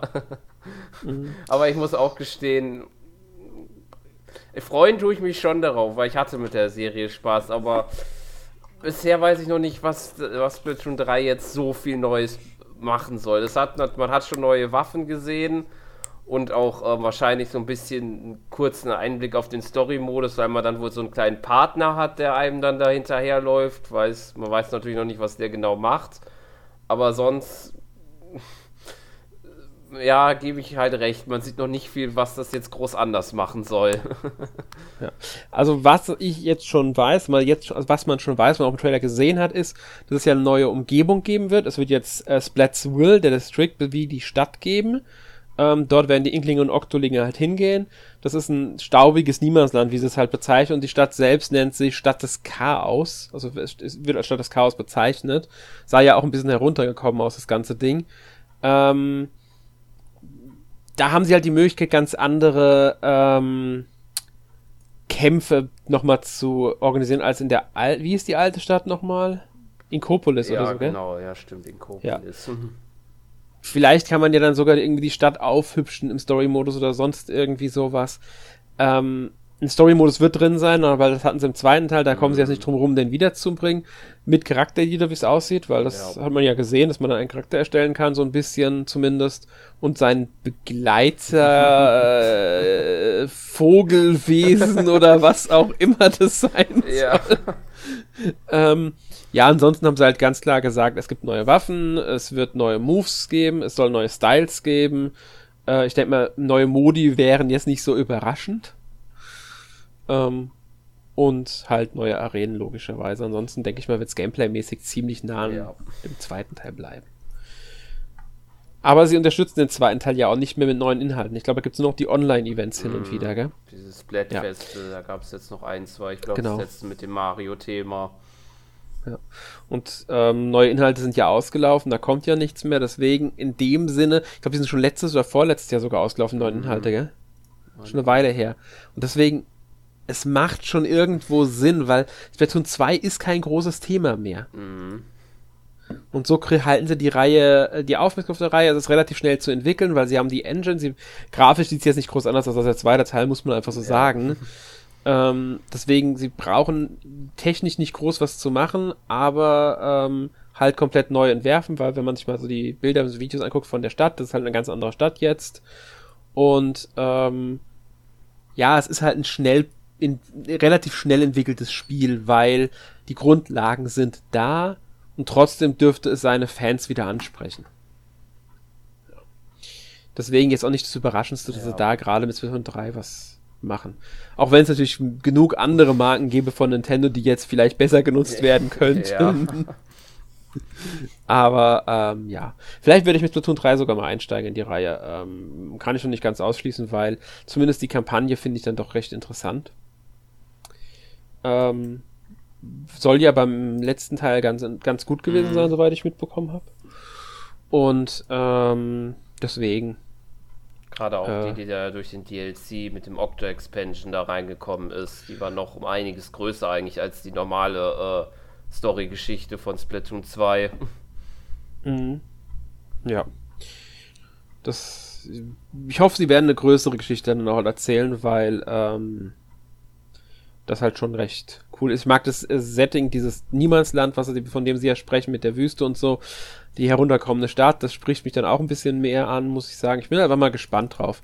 Ob ich es am Ende spielen werde, weiß ich noch nicht, weil ich bin halt auch kein großer Multiplayer-Spieler, aber ich muss sagen, was ich bei Splatoon 1 damals gespielt hatte, Splatoon 2 habe ich, es gab ja mal diese, diese Demo von Splatoon 2, bevor das Spiel, glaube ich, erschienen ist, war das sogar noch. Mhm. Die habe ich mal gespielt gehabt und ich habe jetzt Splatoon 1 besonders bei Nintendo damals gespielt vor Release, da hatte ich echt viel Spaß mit. Ähm, muss aber sagen, es war, war, halt auch so, dass wir über LAN gespielt haben. Das heißt, die ganzen Spieler haben halt im selben Raum gehockt mhm. und man mhm. konnte dann schon seine ähm, kleinen äh, Witzchen auch machen und sich gegenseitig ein bisschen dissen beim Spielen. Das war halt schon ganz lustig. Da ist dann auch hier, wie ist der ehemalige Nintendo Europapräsident? Shibata. Äh, genau, Shibata, der ist da dann auch umgerannt und hat sich mit was wir tun hingeguckt damit gezockt. ja. Genau. Das ähm, war halt damals bei dem Spiel so. Ja, aber sonst habe ich mit Splatoon keine großen Berührungspunkte. Aber mal, mal abwarten. Es könnte ein recht interessantes Spiel werden, auf alle Fälle. Gut. Aber damit sind wir durch und kommen zu äh, ja, unserer Einschätzung der Direct. Jonas, du darfst anfangen. Wie fandest du die Direct? Also ich muss sagen, per se gar nicht so schlecht. Ich finde eigentlich Directs immer dann gut, wenn mir halt ein, zwei, drei Titel gefallen. Dann ist eigentlich, ja, das soll für mich erfüllt. In Betrachtung habe ich schon mitbekommen, dass die meisten Leute vielleicht ein bisschen mehr erwartet haben. Vor allem was vielleicht größere Nintendo-Spiele angeht, aber ich habe halt, ich weiß, dass ich viel Spaß haben werde mit Spielen wie Famicom Detective oder World's End Club und das auch Zelda Skyward Sword und das reicht eigentlich für mich. Und ich weiß, da kommt ja noch viel mehr dieses Jahr. Also klar, sie ging 50 Minuten lang, da könnte man sicher so ein paar dieser fragwürdigen Titel rausstreichen. Aber ich fand sie eigentlich ansonsten ganz gelungen. Ja. Sören, wie siehst du es? Ja, ich sehe das so ziemlich genauso wie Jonas. Ich finde, es gab äh, eigentlich für sehr viele Zielgruppen war was dabei, fand ich bei dieser Direct.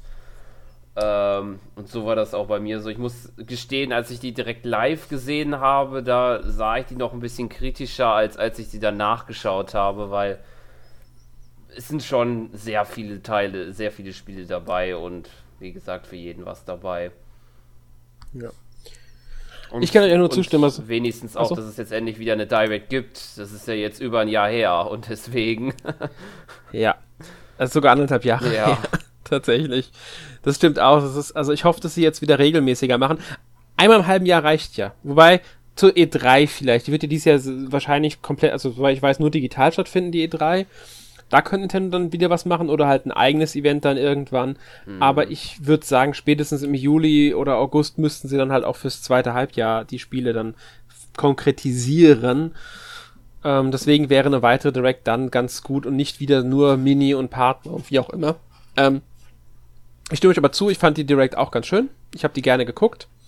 Ähm, finde, fand sie sehr abwechslungsreich. Also es ist ja wirklich ähm, von, was weiß ich, Indie-Spielen über überraschende Remaster und Remakes bis hin zu ähm, äh, ja, unerwarteten Ankündigungen oder kleinen, netten Spielen. Ja, alles dabei. Rollenspiele, Actionspiele, Strategiespiele, Multiplayer-Spiele und so weiter und so fort. Also eigentlich sollte für fast jeden wirklich was dabei gewesen sein. Ich weiß, ist nicht der Fall. Auch bei uns in der Redaktion sind nicht alle sehr zufrieden damit und auch da haben wir einige, die ähm, eigentlich nicht wirklich was hatten zumindest, ja, man muss aber auch sagen, was mir auffallen ist, dass viele direkt nach der Ausstrahlung wesentlich kritischer waren, als sie dann am nächsten Tag ja. waren, weil dann haben viele dann doch nochmal ein paar Sachen entdeckt, die für sie dann doch interessant sind. Äh, ich weiß auch, dass ich mit den Spielen, die da angekündigt wurden, meinen Spaß haben werde, also mit vielen davon, also mit ein, sagen wir mit einigen davon, dass da ein paar Sachen dabei sind, die ich ganz interessant finde, die, auf die ich neugierig bin. Ähm, und ganz ehrlich, was will ich mit 20 Ankündigungen, die ich alle spielen will, in einem halben Jahr? Ich würde eh nicht die Zeit finden, dann nehme ich lieber drei Ankündigungen fürs halbe Jahr mit, die kann ich dann wenigstens auch spielen. Das stimmt. Und man muss auch dazu sagen, Mai und Juni sind bis jetzt schon extrem zugepackt. Ja. Also ich glaube, äh, da kann sich niemand beschweren. Genau, und ich finde auch im März kommt einiges. Es gibt, erscheinen ja auch Sachen im März, die hier noch gar nicht dabei sind, also nicht dabei erwähnt wurden. Ähm, Im April erscheint ja auch dann äh, New Pokémon Snap zum Beispiel als Beispiel. Das haben sie jetzt auch gar nicht erwähnt. Da denke ich mal, werden sie demnächst dann nochmal eine Mini-Direct oder eine Spezial-Direct nur zu diesem Spiel bringen oder zu Pokémon, ja. weil Pokémon hat ja auch bald 25-jähriges Jubiläum. Dürfen wir auch nicht vergessen. ähm, und da würde ich sagen, würde mich auch nicht überraschen, wenn sie zu Pokémon nochmal eine eigene Direct ja. bringen. Wäre ja bei Pokémon jetzt nicht das erste Mal, dass sie das machen. Deswegen ähm, sollte man jetzt auch nicht erwarten, dass es vielleicht alles ist, was dieses Jahr erscheint, weil einiges war schon bekannt, anderes wird noch angekündigt, aus dem Indie-Bereich kommt noch einiges. Die Dritthersteller können auch noch, man darf nicht vergessen, es war ja dann auch gestern Nacht die BlizzCon, hat ja angefangen. Also von Blizzard die eigene Messe. Und da wurden ja dann auch mal eben Spiele angekündigt. Und zwar direkt erhältlich ist bereits die Blizzard Arcade Collection. Das sind dann die Spiele Lost Vikings, das erste davon, Rock'n'Roll Racing und Blackthorn, also die 90er Klassiker von Blizzard, in einer Sammlung und die ist ab sofort in Europa auf der Switch erhältlich. Und das sogar mit mehreren verschiedenen Versionen der Spiele und Definitive Editions und so weiter und so fort. Also, ja, 20 Euro kostet den, glaube ich, das Paket. Ja, nur so als Anmerkung. Und sie haben auch Diablo 2 Resurrected angekündigt bei der BlizzCon und das Ding erscheint tatsächlich auch für die Switch. Das heißt, die, das Remaster von Diablo 2 kommt auf die Switch. Und ich denke, das dürfte auch einige freuen, weil Diablo 2 ist ja ein echt, ist wirklich ein Klassiker, kann man mal so sagen, oder? Ja. Ähm, von daher denke ich, dass da schon es dürfte genug Spiele geben, die äh, kommen. Ich fand die Direct insgesamt gelungen. Gut. Als letzte Frage noch an euch beide. Eure Favoriten. Jonas. Ja, habe ich eigentlich schon genannt. Natürlich Skyward Sword, dann Famicom Detective Club, die zwei Spiele zusammen. World's End Club nehme ich auch dazu. Und dann bin ich mal vorsichtig optimistisch bei Project Triangle Strategy. Ja, ja. Ich denke, das sind schon eine Menge Spiele. Bei dir? Meine, also ich muss auch sagen, Famicom Detective Club ist bei mir, steht bei mir sehr weit oben, weil ich äh, da wirklich überrascht war und da echt gespannt drauf bin.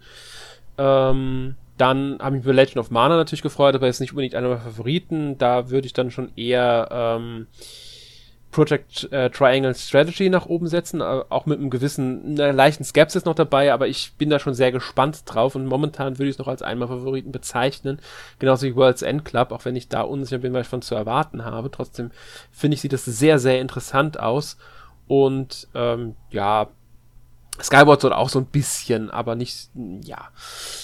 Ja, das war's so bei mir. Sören? Ja, also bei mir ist das dann äh, ganz auf Platz 1 Project Triangle Strategy. Mhm.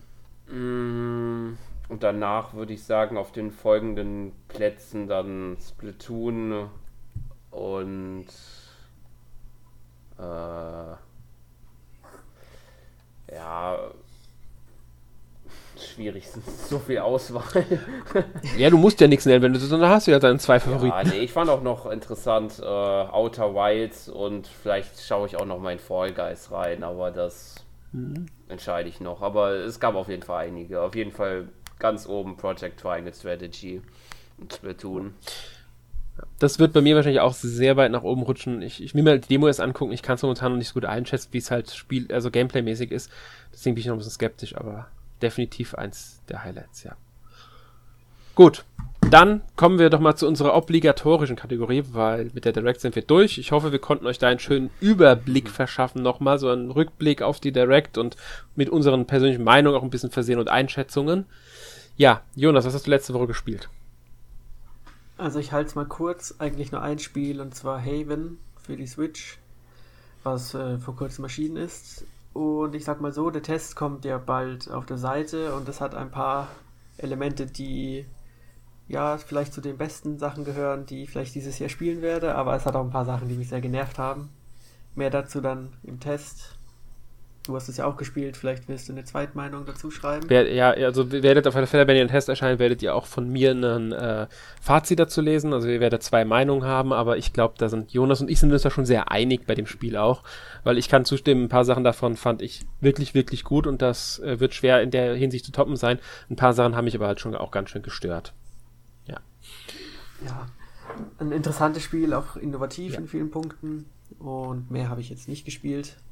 Wie sieht es bei dir aus, Ähm, ja, an sich auch nur mehr oder weniger halt. Äh, wie gesagt, die Demo habe ich mir angeschaut, den Anfang ein bisschen, also ein Großteil von Project Triangle Strategy. Spielt sich auf jeden Fall interessant bisher.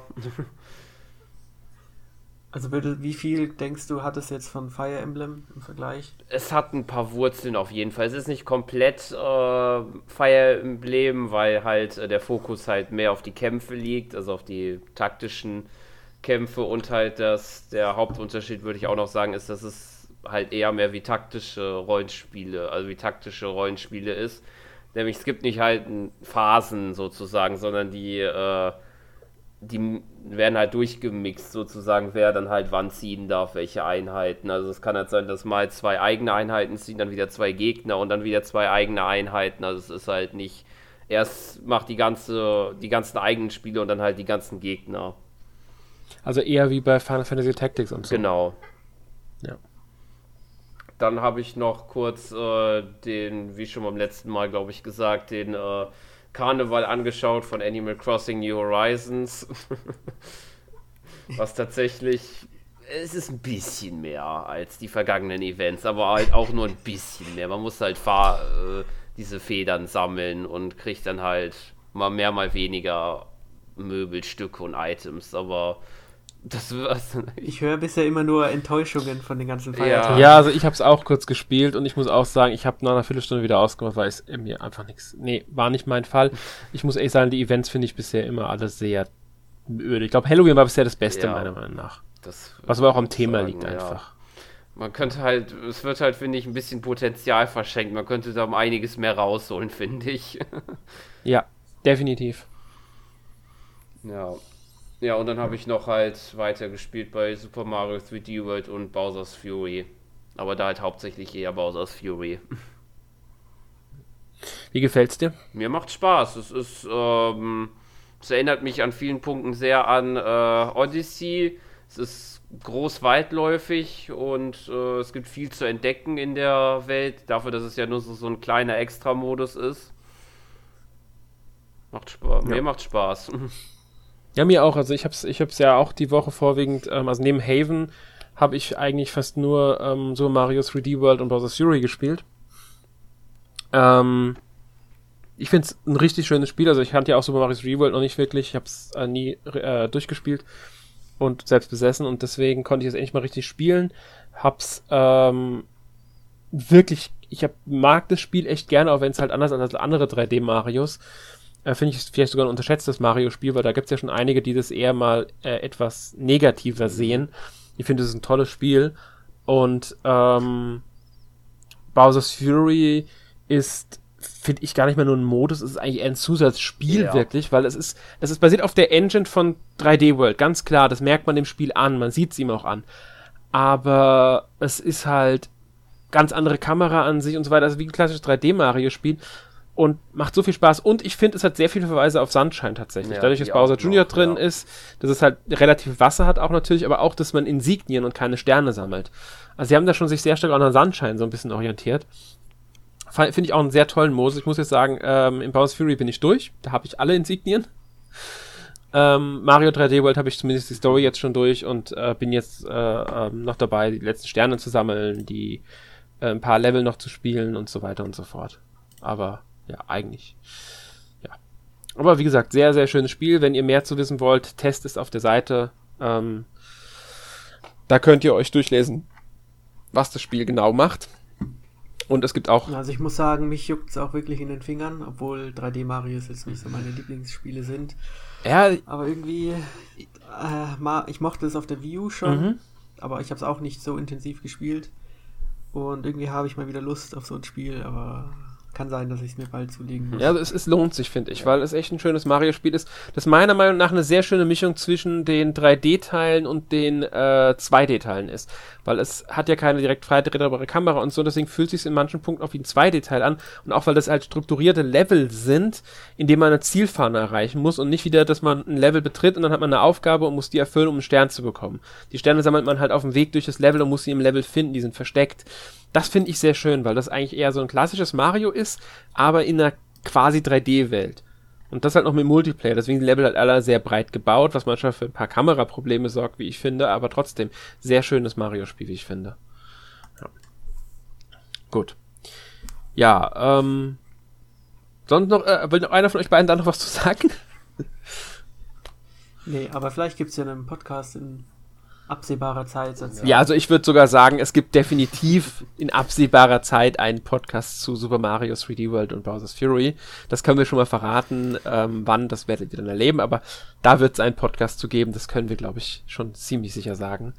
Ähm, außer Nintendo Überraschungs mit irgendwelchen unerwarteten weiteren Directs oder was weiß ich. Aber gut, damit rechnet ja eh keiner. Ähm, gut, Nächste Woche gibt es dann den eigentlich für heute schon versprochenen Podcast 25 Jahre Pokémon. Wir wünschen euch dafür schon mal viel Spaß. Hoffen, ihr hattet auch heute wieder Spaß und bis zum nächsten Mal. Tschüss. Tschüss. Ciao.